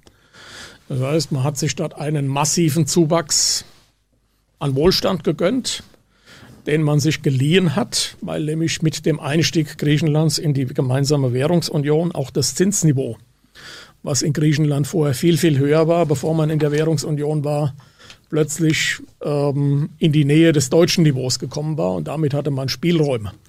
Und diese Spielräume hatte man genutzt, um sich sozusagen höheren Lebensstandard zu gönnen. Der höhere Lebensstandard war aber nicht durch wirkliche wirtschaftliche Leistungsfähigkeit, sondern durch diesen Effekt ähm, bedingt. Und dass dies wieder ein Stück weit korrigiert werden musste, das war klar. Ich sage mal, die Alternative wäre ja gewesen, dass Griechenland pleite geht. Und dann frage ich mich, was dann mit dem Wohlstand in Griechenland gewesen wäre. Weil man feststeht, wir haben sie angeblich gerettet. Wir haben das, wir haben viele, viele Menschen in Armut getrieben. Und trotzdem das Nein, Ziel, die das hatten Ziel, über ihre Verhältnisse gelebt. Die Griechen hatten vor der Krise über ihre Verhältnisse gelebt. Und vorhin war ja die Frage, warum machen wir nicht mehr Staatsschulden? Ja, weil wir ansonsten auch vor dem Problem ständen, dass wir irgendwann unser über die Verhältnisse leben wieder zurückdrehen müssen. Ja, aber jetzt, jetzt sind die Verhältnisse Und nicht wir haben die Griechen in die Armut getrieben, sondern sie selbst haben über ihre Verhältnisse gelebt und mussten dieses über die Verhältnisleben korrigieren. Also wir Was heißt das? Wollte ich dich gerade fragen. Also, was heißt über ihre Verhältnisse gelebt? Was, was, was ist denn ihr Platz, ihr Zugewiesener? Was sind denn die definierten Verhältnisse, in denen sie sich hätten bewegen sollen? Ich habe mal ein paar alte Artikel gefunden, Ja. wo das scheint wirklich so ein CDU-Sprachlaut zu sein, dass Griechenland hat über ihre Verhältnisse gelebt. Die müssen ihre Hausaufgaben machen. Ja Und hier steht, über Jahrzehnte hinweg haben die beiden großen Parteien, die das Land abwechselnd regieren, die staatlichen Unternehmen missbraucht, um ihre Günstlinge mit hochdotierten, unkündbaren Jobs zu versorgen. Wer zur richtigen Zeit das richtige Parteibuch hatte und vielleicht auch noch seinen Abgeordneten eine Wahlkampfspende zukommen ließ, kam bei den Verkehrsbetrieben oder staatlichen Elektrizitätsgesellschaften oder den Wasserwerken unter. Dort verdiente man ein Vielfaches dessen, was in der Privatwirtschaft gezahlt wurde. Da kennt sich die Union halt gut aus. Und Ich gucke nur gerade in den Chat rein. Also, wenn sich jemand in diesem Bereich auskennt mit Vetternwirtschaft und äh, diese ganzen Geschichten, dann die Union. ist eine komische, es ist eine komische Rhetorik. Dieses, die Griechen, es ist so eine, Uni, das hat so eine Universalität, ne? Also, die Griechen haben ja. über ihre Verhältnisse gelebt. Genau. Ich frage mich gerade, was heißt, die Griechen haben über ihre Verhältnisse gelebt? naja, Vielleicht weiß es wie jemand gesagt, ich, ich versuche jetzt mal so ein bisschen, das ist wahrscheinlich Vulgärkritik Kritik und so weiter. Die lieben wir doch besonders. Ne? Genau. Also, wenn wir jetzt sagen, die Union ist ja besonders auch hervorgetreten, das war ja nicht nur zu Corona mit den Maskendeals, es gab ja zig Affären über Vetternwirtschaft, Korruption etc. pp. So. Wenn man sagt, die Griechen, könnte man jetzt entweder sagen, die, das gesamte griechische Volk oder aber ihresgleichen gegenüber, nämlich Berufspolitiker, die im Vergleich zu ihnen es so dermaßen übertreiben konnten, dass sie ganz neidisch darauf gucken und sagen, das geht aber so jetzt nicht. Das ist jetzt mal eine Theorie, eine sehr vulgäre Theorie, ähm, eine sehr, sag ich mal, äh, zynische oder weiß ich nicht. Ähm, aber tatsächlich sagst du ja das Richtige. Also, wen adressiert er hiermit? Also, weil ich könnte ja noch nachvollziehen, also abgesehen davon, dass es aus dem Munde eines Union, Unionspolitikers kommt, also angenommen, das wäre wirklich mal ein neutral oder ein vernünftig formulierter Aspekt, zu sagen, die griechische Administration oder Teile dessen haben sozusagen die Schuldenaufnahme in der EU dazu verwendet, um es sich sozusagen in ihren Netzwerken und so weiter in die eigene Tasche zu stecken. Das ließe sich ja durchaus kritisieren, aber da muss ich nicht solche Wortwahl verwenden. Die Griechen haben über ihre Verhältnisse. Also das passt da nicht Ja. zusammen. Dann benenn es doch verdammt nochmal. Nur ich Also- glaube, er hat dann das Problem, dass er damit mit seiner Partei und so weiter selber ähm, angreifbar wird letztendlich. Also eigentlich würde ich sagen, Korruption zu thematisieren und, und das, was, was dahinter stecken könnte, was ja offenbar zum Teil auch der Fall war, was aber in jedem Staat und wie gesagt bei uns ja genauso der Fall ist, ich weiß es nicht. Oder was da noch dahinter steckt. I don't know. Ja, ich schaue gerade. Ähm, also, anscheinend hat Griechenland, also ich, wie gesagt, ich bin ja jetzt kein Griechenland-Experte, aber ähm, Griechenland hat ähm, seine Schuldenquote in den Jahren 2007 bis 2013 von 107 Prozent, was schon sehr viel war, auf 175 erhöht und im Wesentlichen Schulden im Ausland gemacht, was besonders schwierig war. Mhm. Ähm, genau, da schreibt auch jemand, ne, die hatten schon immer eine sehr hohe Schuldenquote. Aber ich frage mich halt dieses, dieser, dieser Begriff mit, weil es halt diesen universalistisch, universalistischen Charakter hat, im Sinne von, sie haben über ihre Verhältnisse gelebt. War das so, dass dort die Löhne zu hoch waren? Also Ja, so gesellschaftlich die Löhne zu hoch waren? Genau.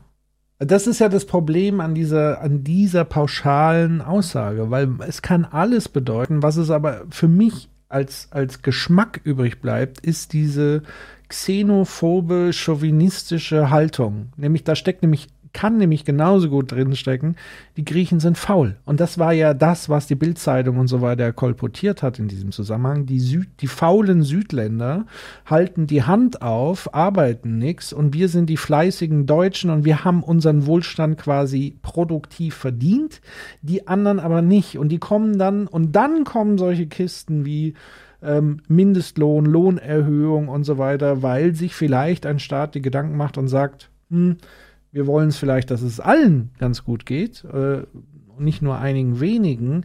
Und, und so kommen diese komischen Ressentiments halt zum Teil zu, zustande. Mhm. So, und was, was aber ja wirklich passiert ist, und das, was ja Thilo zu Recht auch gesagt hat, ist ja, dass dann erst die Armut in der, in der Bevölkerung so richtig durchgeschallert ist. Also das, was die Troika dann gemacht hat, ist ja desaströs letztendlich am Ende des Tages. Und die zweite Frage, die ich in den Zusammenhang habe, ist, was, wie kann man sich eine Staatspleite vorstellen? Was passiert dann? Ja. Also äh, genau, also aber jetzt unabhängig vom Ja. Inhalt. Also was er, da, ich glaube, was ja bei dem Teil wiederum interessant ist, ist ja wieder die Form der Argumentation. Die, dieser ist schon ziemlich, ziemlich autoritärer Duktus, Ja. wie er im Grunde erklärt, dass die anderen was falsch gemacht haben, weil sie nicht so, wie soll ich sagen, so ähm, tüchtig waren oder so. Ja, dieses Ähm, komplett pauschalisiert, also die Griechen, also damit alle in einen Sack gesteckt.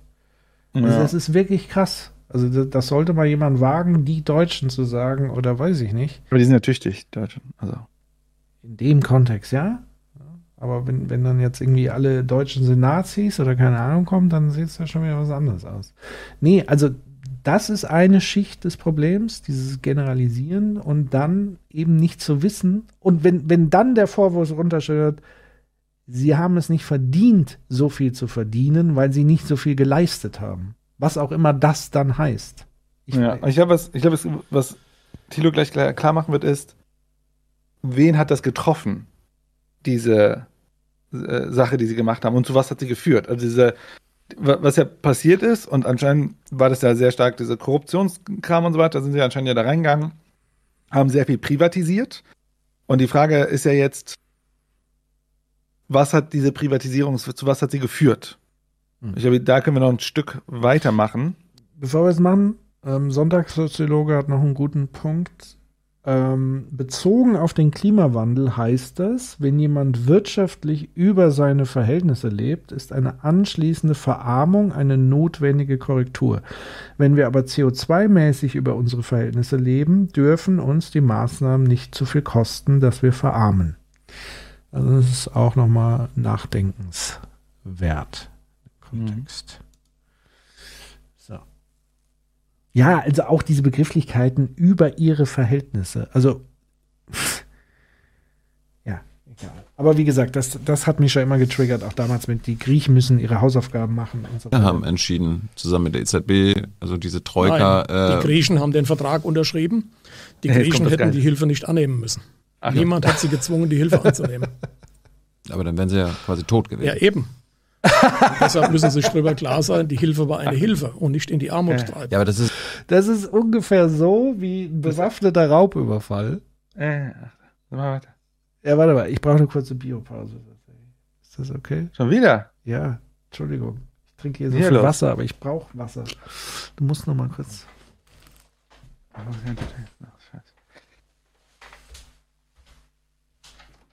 Ja. Griechenland. Voller Experte da drin. Aber, aber ich glaube tatsächlich, dass hier unabhängig davon, was da jetzt passiert ist, dieses, ich glaube, da wird auch nochmal diese, diese, diese Ideologie klar, wie man die Welt erklärt. Denn ich glaube, was er, was Thilo ja gleich machen wird, er wird gleich darüber reden, dass das, was sie ja gedacht haben, was richtig ist, nicht zu dem geführt hat, was notwendig, also wa- was man geglaubt hat. Und ich glaube, da diese Szene ist super spannend, wenn man sich das ähm, vor dem Hintergrund anguckt, wie er einfach nicht darauf reagiert und die Sätze, die er sagt, eigentlich immer in eine andere Richtung gehen und einfach ignorieren, was ihm vorgetragen wird. Und das ist, das fand ich bei diesem, also jetzt, ne, das, wird ja gleich mal ein bisschen krasser, da, da geht es ja auch in Richtung äh, Vermögen und Vermögensungleichheit, dass man in dem Moment, wo man eigentlich die, die Logik von der Person präsentiert und sagt, aber guck mal, innerhalb deiner Logik macht es keinen Sinn, sie trotzdem schaffen, äh, in, in ihrer Logik zu bleiben. Und das kommt jetzt ein paar Mal sehr brutal, äh, also äh, ziemlich stark. Bist wieder da? Ja. Dann mach mal Play. Ich muss ja äh, Trinkwasser nutzen, solange es noch verfügbar ist. Das ist also, das ist so Mafia-Verständnis, ne? Also entweder nimmst du jetzt meine Hilfe an, Also den Begriff Oder du weise stirbst. ich zurück. Normalerweise gibt es unter Staaten Hilfe dieser Art überhaupt nicht. Und ähm, dass wir in der. Lage bereit waren, unter Kondition Hilfe zu leisten, ähm, hat die Griechen vor einem noch viel größeren Elend bewahrt und sie nicht in die Wenn du Armut zu einem getrieben. Mafiosi gehen würdest Oh, und, und ihm das sagen würdest, Deutscher das ist aber Mafia-Style, dann würde er doch natürlich sagen, das weise ich hiermit zurück. Das ist doch kein Mafia, was ich hier mache. Das weiß ich noch nicht mal. Ich glaube, die, die, die Mafia ist relativ entspannt, was das angeht und sehr stolz auf ihre Werte. So. Ja, du hast nicht oft genug Sopranos geguckt. Aber Upsala. würden die, ich weiß gar nicht, haben die abgelehnt, Mafia zu sein? Ja, doch, natürlich, um, also gegenüber, ja. Ich würde mal Play machen, bevor wir über die Mafia reden. ja. Auszusprechen halte ich zwingend notwendig, ähm, weil ich halte es für ziemlich unanständig, wenn ich jetzt auf der Straße liege und brauche Hilfe und dann kommt jemand und hilft mir. Anschließend, wenn ich geholfen bekommen habe, auch noch den Helfer beschimpfen. Das halte ich für ziemlich unanständig. Naja, die Logik ist ja eher, jemand liegt auf der Straße, braucht Hilfe, man geht, hilft ihm und sagt, zieh dich jetzt aber bitte nackt aus. Ja. Genau, zum Beispiel. Äh, die Vermögensungleichheit in Deutschland ist so massiv wie noch nie. Mittlerweile haben zwei Familien in Deutschland so viel Vermögen wie die unteren 42 Millionen. Was willst du dagegen tun? Ich bin der Meinung, dass wir eine vernünftige Situation haben bei der Einkommensbesteuerung. Ich rede über Vermögen jetzt. Ja, dass wir eine vernünftige Situation haben bei der Einkommensbesteuerung. Sozialabgaben, Einkommenssteuern sorgen dafür, dass beim Einkommen ein vernünftiger Ausgleich da ist. Und wir haben bei den Vermögen die Situation, dass wir eine Belastung haben durch die Erbschaftssteuer. Die Erbschaftssteuer sorgt auch dafür, wenn man sich anschaut, dass die bis 50 Prozent hochgehen kann, für eine ordentliche Punkt an der Stelle. Ausnahmen haben wir geschaffen an einer Stelle, nämlich dann, wenn wir wirtschaftliches Vermögen haben, also Betriebsvermögen, Betriebe, Landwirte.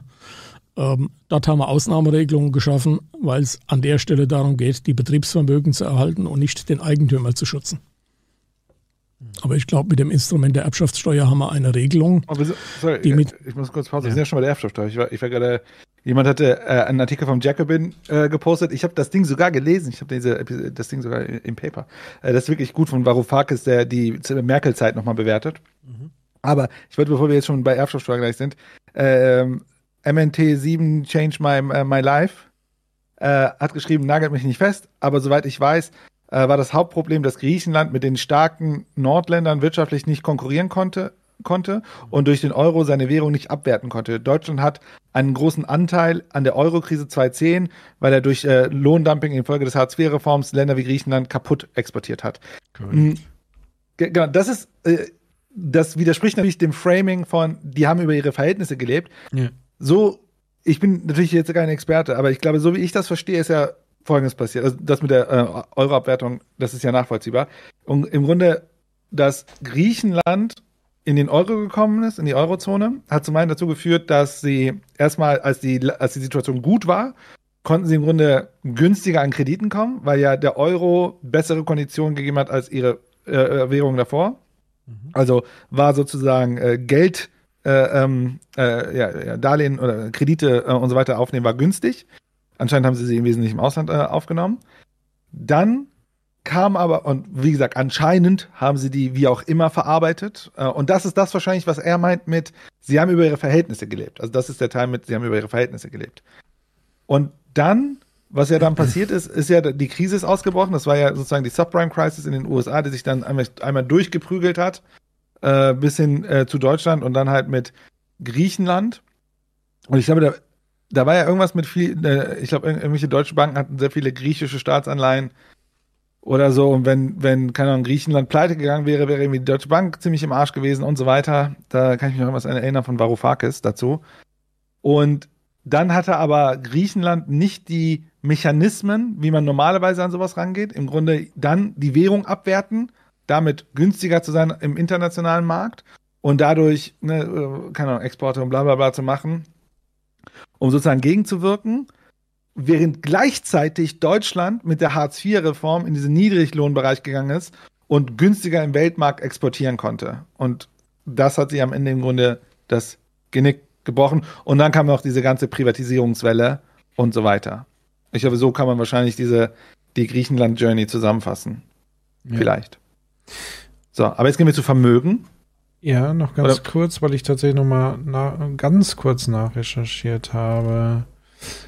Das Thema Korruption spielt tatsächlich eine Rolle in, in Griechenland. Also das kann man nicht einfach so beiseite schieben. Mhm. Ähm, das heißt, das ist dann das Aushilfsnarrativ, wenn man sozusagen dann darauf festgenagelt wird und eben dieses andere Narrativ nicht zugeben möchte, kommt dann schnell eben diese Korruption ins Spiel. Ja, ist ja in Ähm. Ordnung, oder? Aber das Problem ist ja, was sie ja gemacht haben, die haben im Grunde die gesamte Bevölkerung So sieht's gefickt. aus. Genau. Und, Genau. äh, und aber eigentlich waren es ja ein paar, eine Gruppe von Personen, die Ja. im Grunde das Problem waren. Aber musste man dann gleich sagen, okay, wir privatisieren alles und drücken Löhne und äh, äh, machen alle Renten, äh, kürzen wir und so weiter. Also im Grunde haben ja dann alle Menschen dafür bezahlt, dass äh, eine kleine Gruppe ja was Genau. gemacht hat, äh, was sie halt gemacht haben. Genau, äh, das ist, das ist an der Stelle ganz, ganz wichtig. Also wenn die Korruption in, den, in der Regierung oder in den, im, im Staat sozusagen das Hauptproblem ist, dann hätte die Troika sich nur darauf fokussieren müssen. Und das hätte man lösen können, wie auch immer. Und darauf hätte man sie ja festnageln können. Aber da das wahrscheinlich und ziemlich sicher nicht das Hauptding war, ist es eben zu dem anderen ähm, sozusagen geführt. Deswegen, das ist dann immer so die Begründung, ja, äh, äh, korrupte Beamte und so weiter. Ja, wenn das das Problem ist, dann ist es relativ einkreisbar. So. Und dann muss man nicht äh, die großen Geschütze auspacken und das große Besteck und den kompletten Sozialstaat sozusagen da rein. Auch nette Randnotiz, wofür die Griechen die Hilfe einsetzen dürften. Deutsche U-Boote an, anscheinend.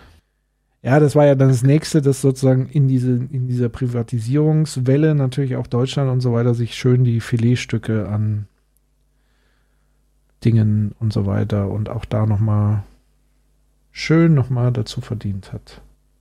So. Gut. So, Vermögen. Den muss ich hier mal bannen. Kann ich das? Ja, mach mal, ich schalte um. So.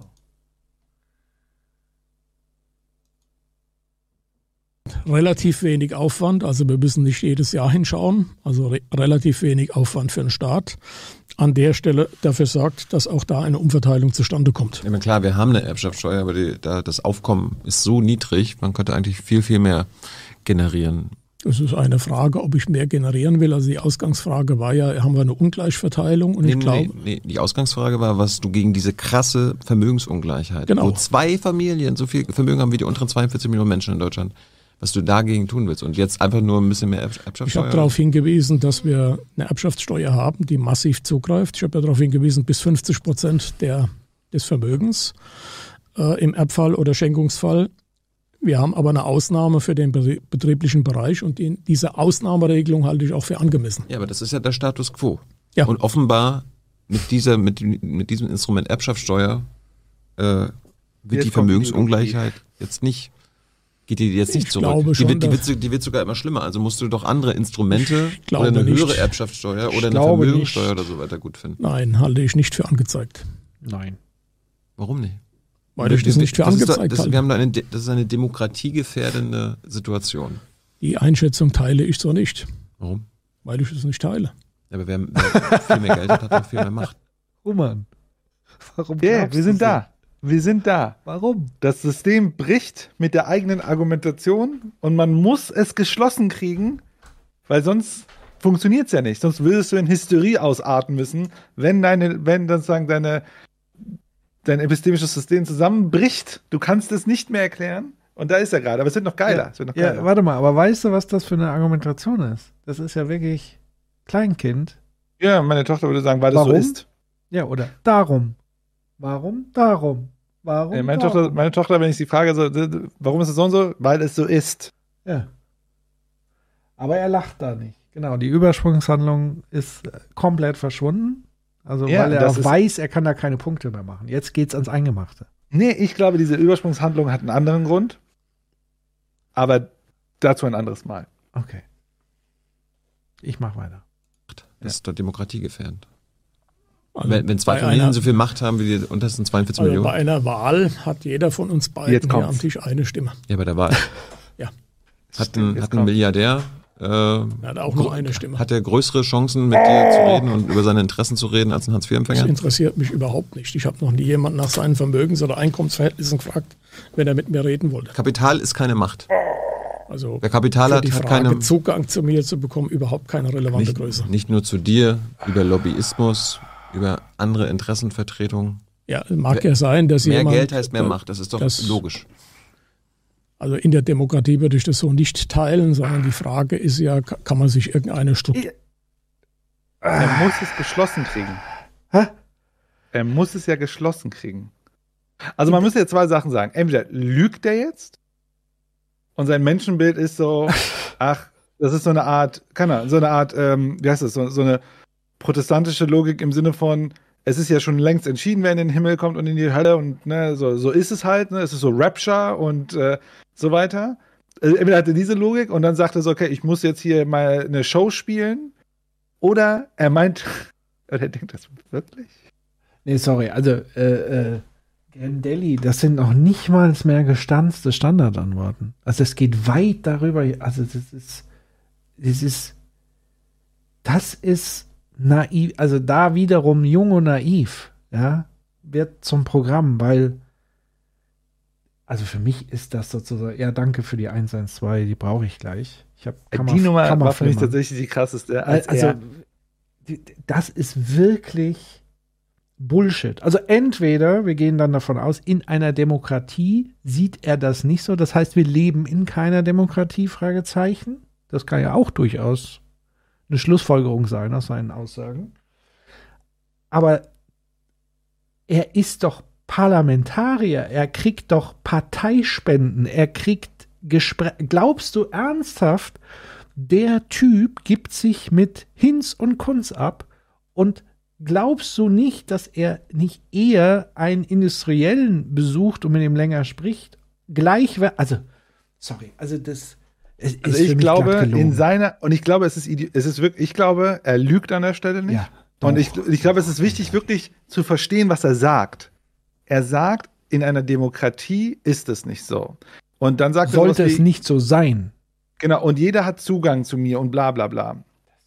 Und ich glaube wirklich, dass er daran glaubt, dass jeder Zugang zu ihm hat. Und dass er denkt, also nicht jeder, aber ich glaube, er glaubt Ja, da daran, fängt dass ja schon an. Er sagt jeder. Und jeder gleichwertig. Jede Stimme ist gleich. Und mit aber das- das, das ist, glaub ich- bedeutet, er nimmt sich genauso viel Zeit für Nee, nee, er hat, gesagt, er hat gesagt, in, erstmal hat er gesagt, bei der Wahl hat ja jeder eine Stimme und die ist gleich. Ja, Deswegen glaube ich, man muss wirklich checken, was er sagt. okay. Äh, Ja, und dann kommt glaube, aber Thilo mit Lobbyismus etc., was ja nochmal eine Kom also die, die, die Ja. sind wir uns ja einig, Demokratie ist jetzt mehr als einmal einen Haken dran machen, eine Stimme abgeben und dann fertig, sondern es ist ja eben, also eigentlich findet es ja auf einem ganz anderen Level statt, wie politische Inhalte, und das muss er doch wissen und dann lügt, also für mich lügt er hier. Also so verbohrt und ideologisch kann man doch gar nicht sein. Also, guck mal, wenn er gesagt hätte an der Stelle, ja, das ist ein Problem mit, mit Repräsentanz oder so, und das muss, und es ist wichtig, dass wir die Demokratie sichern, dass diese un, also er hätte ja einfach die Argumentation wegnehmen können von Vermögensverteilung ist äh, antidemokratisch und sagen können, wir müssen es schaffen, dass auch wenn Menschen in Deutschland unterschiedliche Vermögen haben, dass die Demokratie gesichert ist. Und da müssen wir Wege finden, Zugang zu den Communities zu bekommen. Das wäre so eine republikanische Antwort oder so. Ne? Wir müssen Zugang zu diesen Communities bekommen, die müssen den Zugang, bla bla bla bla. Er hätte ja eine Antwort geben können, wo er sagt, ja, das Faktische akzeptiere ich, aber wir müssen dran arbeiten. Ja. Aber er, er was er ja sagt, ist, das Problem existiert nicht. Genau. Und da, glaube ich, hat er sich, um seine Ursprungsideologie zu schützen, nämlich die Aus also erstens die, also die, die ganz klare Haltung, auf keinen Fall Vermögensteuer machen, weil da, äh, da aus der Nummer wollte er sich ja damit rausreden. Ja. Dann kam eben Thilo damit und so weiter. Und dann hat er ihn ins Lügen gezwungen, weil er sonst keinen cleveren Ausweg gesehen hat, als um wieder auf diesen Punkt zu kommen. Und Ich er hat glaube, sich auch vorbereitet. Nicht, dass er lügt. Ich glaube nicht, dass er denkt, gut, dass er das lügt. ist ja noch was anderes. Weißt du, das, was er sagt, ist ja im Grunde, das ist ja wie im Grunde, keine Ahnung, Nordkorea nennt sich Demokratische Volksrepublik Korea. Wisst ihr, was ich meine? Also, du, Aber selbst die sind doch, das ist, also sorry, nee, also nein, nein. die Frage nein, warum tut man das? Warum, also, ja, lass uns mal weiterrennen. Also Weil nochmal, es ich, ich glaube wirklich, dass er nicht das, also er glaubt daran, dass auf keinen Fall Vermögensteuer und so weiter, aber er, er, er glaubt nicht an dem, was er gerade da erzählt hat mit, man hat nicht mehr oder weniger Macht. Sorry. So kann man nicht sein. Nicht Ich muss in ein dem Stück Betrieb. Ich muss mal ein Stück zurückspulen. Ich muss mal diese letzten, die, seine letzten zwei Aussagen nochmal hören. Kapital ist keine Macht. Also Der Kapital hat die keine Frage.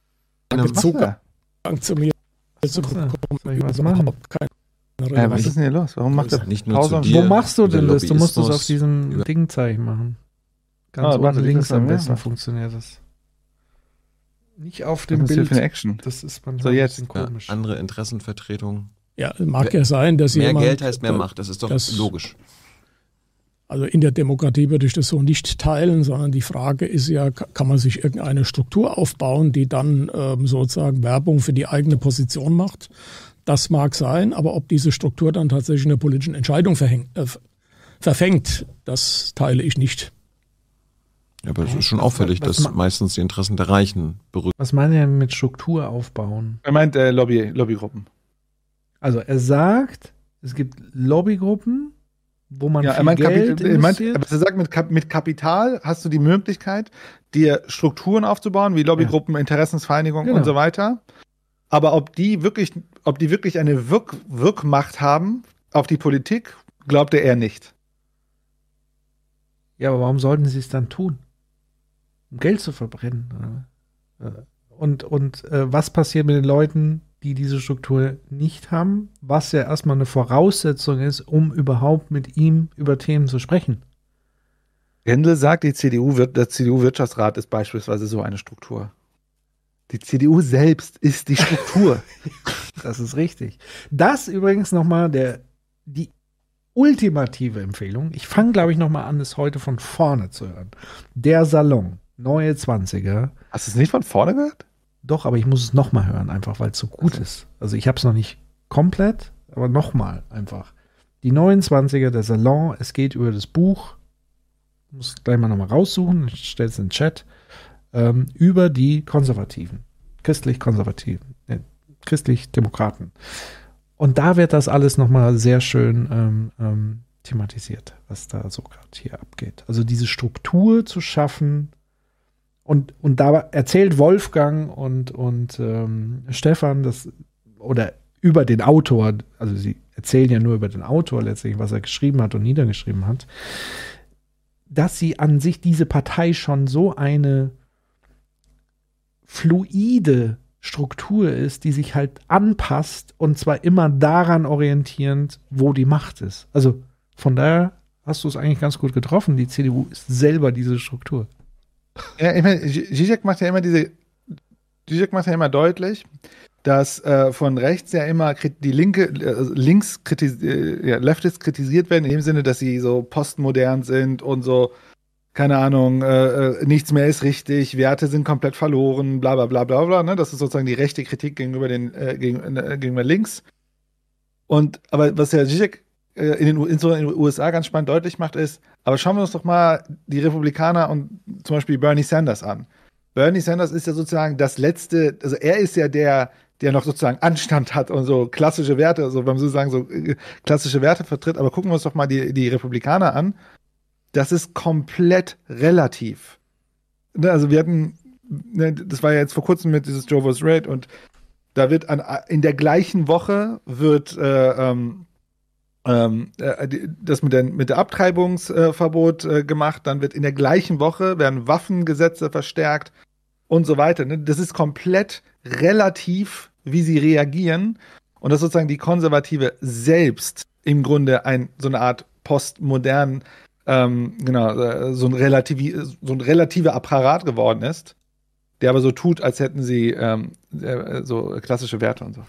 Ja, und man muss natürlich noch mal festhalten, es gibt ja diesen Begriff des sogenannten Drehtüreffekts in der Politik. Also das ist ja der nahtlose Übergang ähm, oder damit bezeichnet man in der Politik auch den nahtlosen Übergang, den fliegenden Wechsel zwischen Politik und Wirtschaft und umgekehrt. Und einer, der das hervorragend vorexerziert hat, war ja Friedrich Merz. Von der Politik in die fette Wirtschaft, zurück in die Politik und wahrscheinlich dann wieder zurück und so weiter. Das heißt, die haben dies, das erfunden, dieses Prinzip, dieses Lobbyis Lobbyismus-Prinzip. Und da jetzt sich da hinzusetzen und das zu behaupten, ist, wie würde Montana Black sagen, bodenlos. Bodenlos. So, ich schalte um. Geht's weiter eigentlich oder was? Äh, so ein bisschen jetzt noch. berücksichtigt werden und nicht die äh, Interessen der Armen. Also Muss ist, ja irgendwo meine, herkommen, oder? ist meine Lebenserfahrung nicht. Nee? Nee, ich habe in den vergangenen Jahren sehr vielen Sozialgesetzen zugestimmt, die, wo ich nicht erkennen kann, dass es irgendeinem Reichen etwas nutzt. Ja, die müssen. Also wir haben die Pflegeversicherung massiv ausgebaut. aber wenn du jetzt, angenommen, du wärst jetzt für eine höhere, mal, wenn, angenommen, du wärst jetzt für eine höhere Erbschaftssteuer. Oder du würdest jetzt hier sagen, Thilo, wir müssen wegen der Vermögensungleichheit eine Vermögensteuer einführen. Glaubst du nicht, dass da gewisse Verbände, gewisse Interessengruppen, die eine Menge Geld haben, dagegen wären? Das mag ja sein, Ah. aber ich stelle die Forderung ja auch nicht auf. Ja, du sollst jetzt sagen, ist eine Hypothese. Du hast ja gerade gesagt, die, die haben sich nicht Aber gemeldet, als, als, sie, als sie soziale Fragen geklärt hat. Aber wenn es an deren Portemonnaie gehen würde, glaubst du nicht, dass die Ja, alles die- in Bewegung setzen würden? Also klar, wenn jemand in seinen Interessen tangiert ist, dann meldet er sich. Ist auch legitim, dass der sich meldet. Aber wenn ich etwas für richtig halte, dann halte ich das für richtig. Dann höre ich mir dessen Argument an. Aber wenn das tragfähig ist, denke ich auch auch egal, drüber ja. nach. Aber ansonsten bleibe ich trotzdem bei meiner Auffassung. Und ich halte eine Vermögenssteuer für nicht angezeigt in diesem Land. Gut, zwei letzte Fragen noch. Ähm, brauchen wir einen Schuldenschnitt für unsere Kommunen? Also ich komme aus Hessen und wir haben in Hessen dafür gesorgt, Hesse. über die Hessenkasse, dass unsere Hessenkasse. Kommunen Hessenkasse. entschuldet sind. Und ich bin der Meinung, dass jedes Bundesland dafür sorgen sollte, ordentlich mit seinen Kommunen umzugehen. Und deshalb bin ich nicht der Auffassung, dass wir hier bundesweit eine Lösung brauchen. Sondern ich bin der Meinung, dass hier die jeweiligen Bundesländer ihrer Verantwortung nachkommen müssen. Ja, aber die Verantwortung ist ja, dass sie zwei Drittel aller Investitionen in Deutschland auf kommunaler Ebene leisten müssen. Gleichzeitig, Ja, ist haben, ja richtig. gleichzeitig ist die Überschuldung der Kommunen der Grund, warum sie diese Investitionen nicht äh, Ja, leisten aber ich habe können. Also gerade müssen gesagt, das haben wir in Hessen gelöst und andere Bundesländer haben es auch gelöst. Und es gibt noch zwei oder drei Bundesländer, die ihrer Verantwortung nicht hinreichend nachgekommen sind. Und da ist meine Forderung nicht, dass jetzt das sozialisiert wird, auch auf die anderen 14, sondern dass bitteschön diejenigen, die ihre Hausaufgaben nicht gemacht haben, die mal erledigen. und äh, Hm. Mindestlohn. Hast du jetzt dem 12 Euro Mindestlohn Er hat sich zugestimmt? enthalten. Ja, Warum?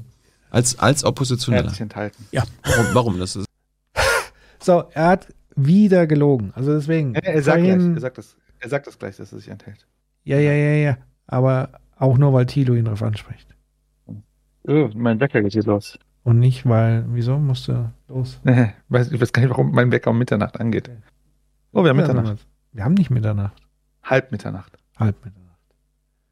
Also, wir hören mal rein, ob er hier gelogen hat. Ich meine, mich zu erinnern, Thilo hat gesagt, du hast dich doch enthalten. Also hier behauptet er, er hätte dafür gestimmt, für den Mindestlohn.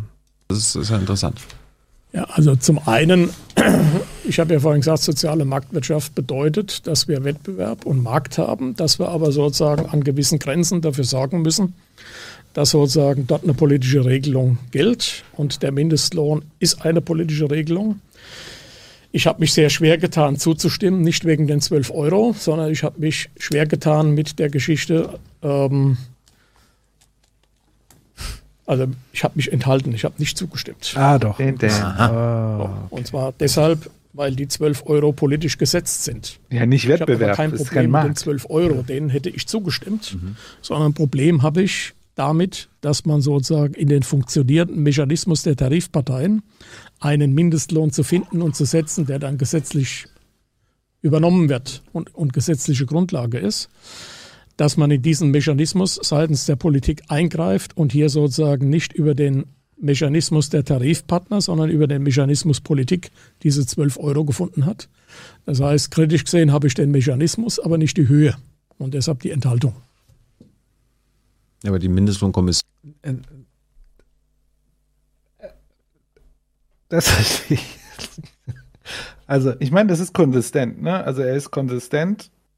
Ja, Ähm, das will ich ja gerade ein bisschen in Frage stellen. Also nochmal, nur damit ich es richtig verstanden habe. Er hat die Höhe zugestimmt. er, er hätte. Er hätte der zugestimmt. Höhe zugestimmt, aber nicht, dass die, dass der Staat, die Politik den Mindestlohn festsetzt.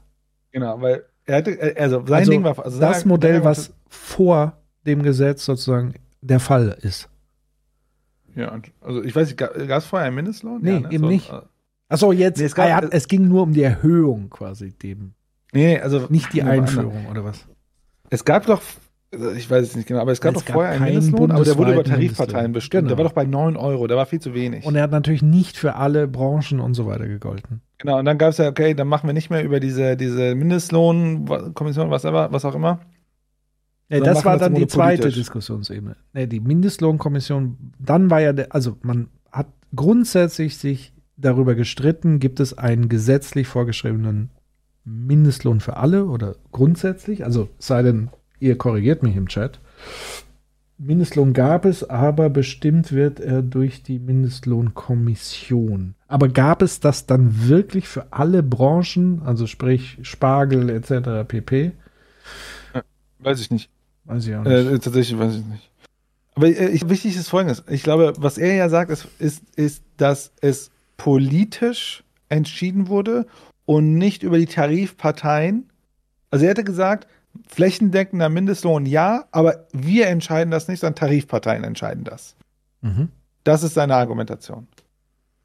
Und ich Hm. glaube, das war vorher der Fall. Vorher war es ja mit diesen Tarifparteien und es war ja sehr niedrig. Ja. Das heißt, Ja. gewisse Branchen hatten eben nicht die Möglichkeit, einen guten Tarif auszuhandeln, wie jetzt zum Beispiel bei Chemie etc. pp. Also sowas ich wie sagen, Friseure Ding und ist- so weiter.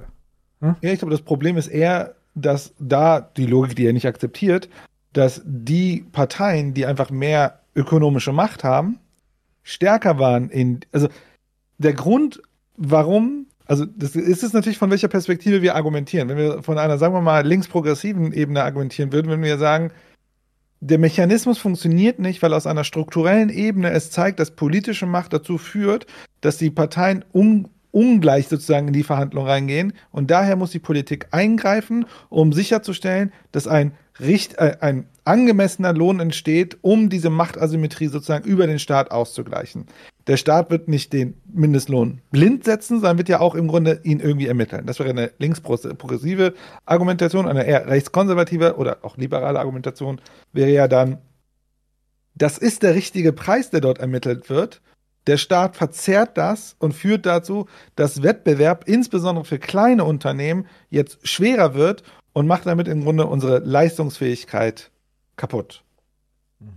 Daher, wenn Mindestlohn über die Marktmechanismen, und zwar was, was, das ist jetzt nicht freier Marktmechanismus, sondern es ist ja eher so eine Art Marktparteien treffen sich und legen im Grunde sozusagen in der Kommission das fest.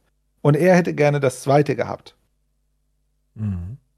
Weil er, vielleicht eher so in Richtung, wie Margaret Thatcher sagen würde, wer braucht schon Society? Mhm.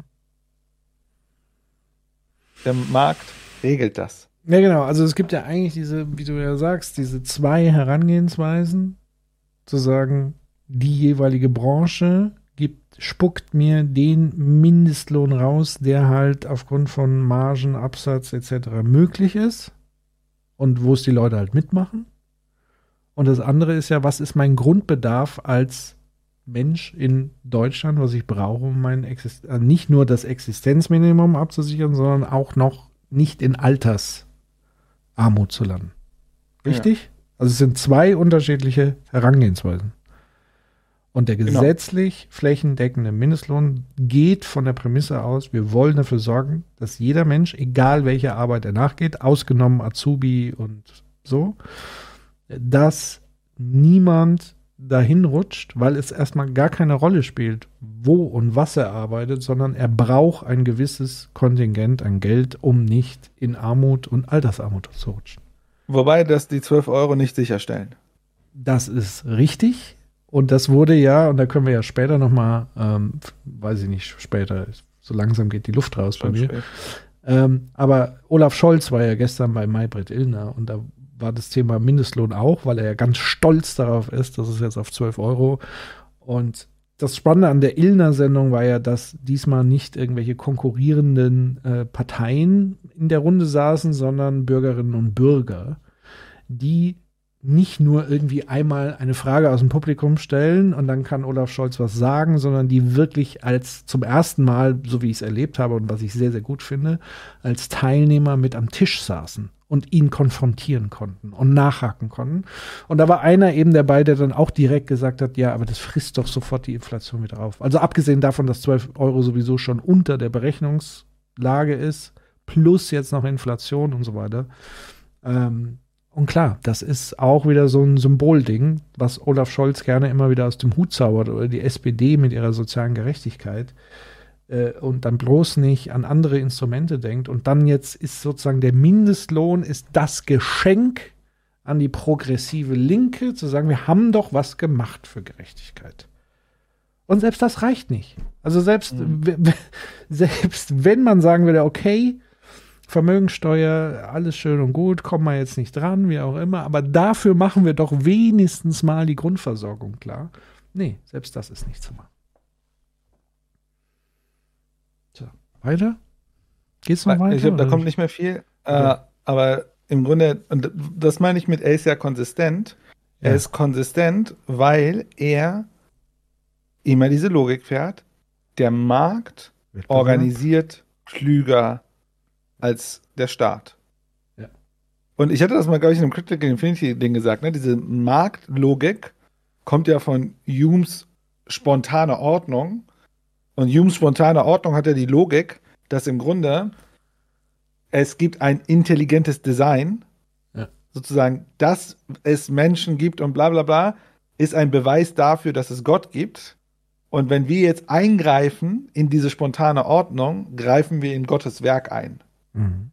Und Mhm. deswegen ist das schon ziemlich operabel mit so einer christlichen Logik. Äh, Ja. Der Markt, also das ist ja äh, gar nicht so abwegig. Und deswegen ist ja auch immer dieses Ding, in dem Moment, wo wir in den Markt eingreifen, greifen wir sozusagen in diese spontane Ordnung ein. Und dann, und das ist ja dieser Distributism oder mit dieser katholische Dingsbumsen-Nummer, wir müssen aber auch für die Armen und Schwachen sorgen. Also Mhm. müssen wir an manchen Stellen regulieren. Aber nicht zu viel, Roman. Aber nicht so viel. Nicht zu viel.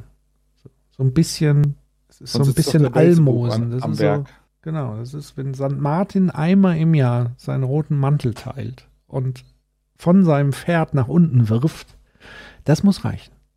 Und dann können wir uns auch nochmal alle feiern einmal im Jahr. Dann gibt es noch hier einen Stutenmann und eine Brezel und trinken schön Glühwein. Aber dann ist auch gut. So. Ist Moinsen, seid ihr ja. Ja, natürlich. Wir sind, wir arbeiten ja was. So.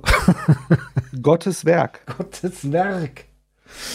Ja, also das ist, ähm, ja, man, man,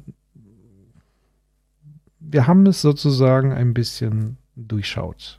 Also wir können nochmal festhalten, geschlossenes ideologisches System. Und zweitens, wie, wie war es so schön, die CDU ist eine eigene Struktur der, eine eigene lobbyistische Struktur, die ich weiß es nicht. Ja, ich meine, das Interessante wäre, ich meine, wenn Thilo gerade hier ist, was war denn sein Gefühl, wie ernst er das meinte alles? Insbesondere der Teil mit, Genau. ähm, mit, was war das, mit diesem, ja, äh, äh, Macht ist gleich verteilt. Ja. Wir wir sind fast am Ende der Meisterclass. Deswegen eine strittige Frage, Tilo. Wir haben uns darüber gestritten. Humann hat gesagt, als er gesagt hat, Macht wird nicht durch Kapital definiert, weil wir in der Demokratie sind, alle Stimmen sind gleich. Gibt es jetzt zwischen uns ein, ein, eine offene Frage, die du jetzt sozusagen für dich beantworten musst an uns? Ich habe gesagt, er hat glatt gelogen, um seine ursprüngliche Ideologie zu verteidigen, dass Vermögensteuer auf gar keinen Er Fall. meinte das kommt. ernst. Boom. Und Humann sagt, er meinte das wirklich ernst. Und was hast du gedacht? Hast du gedacht, er lügt dich an oder er meint das wirklich ernst? Der meinte es ernst, alles. Ach so, das hast du gesagt gerade, was Thilo, ich habe es noch gar nicht gesehen gehabt. Ja, jetzt bin Ja, ich aber auch ein bisschen äh, perplex. Ich weiß durch. nicht, das kann man doch nicht ernst meinen. Leute. Das kann doch, das, okay. Ja, also hier, ich krieg mehr Props hier. Natürlich meinte er das ernst. Ich sag's dir, das ist Ideologie in Arbeit. Es ist offensichtlich, dass, da- dass das, was er sagt, falsch ist, aber er muss es zusammenstricken. Das ist mir schon klar. Also mir ist schon klar, dass er seine Ideologie verteidigt, aber zur Not auch mit dreisten Lügen. Das ist ja das. Und ich glaube an diesem Punkt, wo er sagt, dass mit dem Thema Lobbyismus, das nehme ich ihm, ein- wie gesagt, die haben das Ganze erfunden, das System, die, Union. Ich würde jetzt nicht fragen, was würde Heinz von Förster zu Lügen sagen, Patrick? Was hast du erwartet, Patrick? Wie gesagt, ich habe erwartet, dass er dreist an der Stelle zumindest lügt, um alles andere zu verteidigen. Aber wenn er das wirklich ernst meint, okay, dann weiß ich auch nicht weiter. Dann, äh, Ja. gut, dann sind wir echt in der Scheiße. aber Steht über doch klar. Lobbyismus was in der Bibel? Ja, wahrscheinlich. Fandet ihr ihn besser als Brandmann? Äh, nee, also ich fand, ähm, Brandmann war, ich fand, ich fand Brandmann war ähm, spannender, so durchgehend. Es war so, und es war, glaube ich, auch, ähm, ich, ich fand das ganze Interview mit Brandmann richtig krass. Ich fand bei ihm, er hat halt, wie gesagt, frontloaded angefangen. Die Mitte war halt, halt seine Geschichte. Ähm, das war so okay, so interessant, wie sich so eine Karriere entwickelt. Aber ich fand dann am Ende hat sich das so gezeigt, wie tief das ist. Weil äh, ich finde, wo die Brandmann noch immer diese Relativierung gemacht hat, im Sinne von, ja, okay, du siehst das so, ich sehe das halt anders. Ne, deine Meinung, meine Meinung, was eine, das ist für mich immer ganz schlimm, weil wir reden hier über Argumente, nicht über Meinung, war eher brutaler.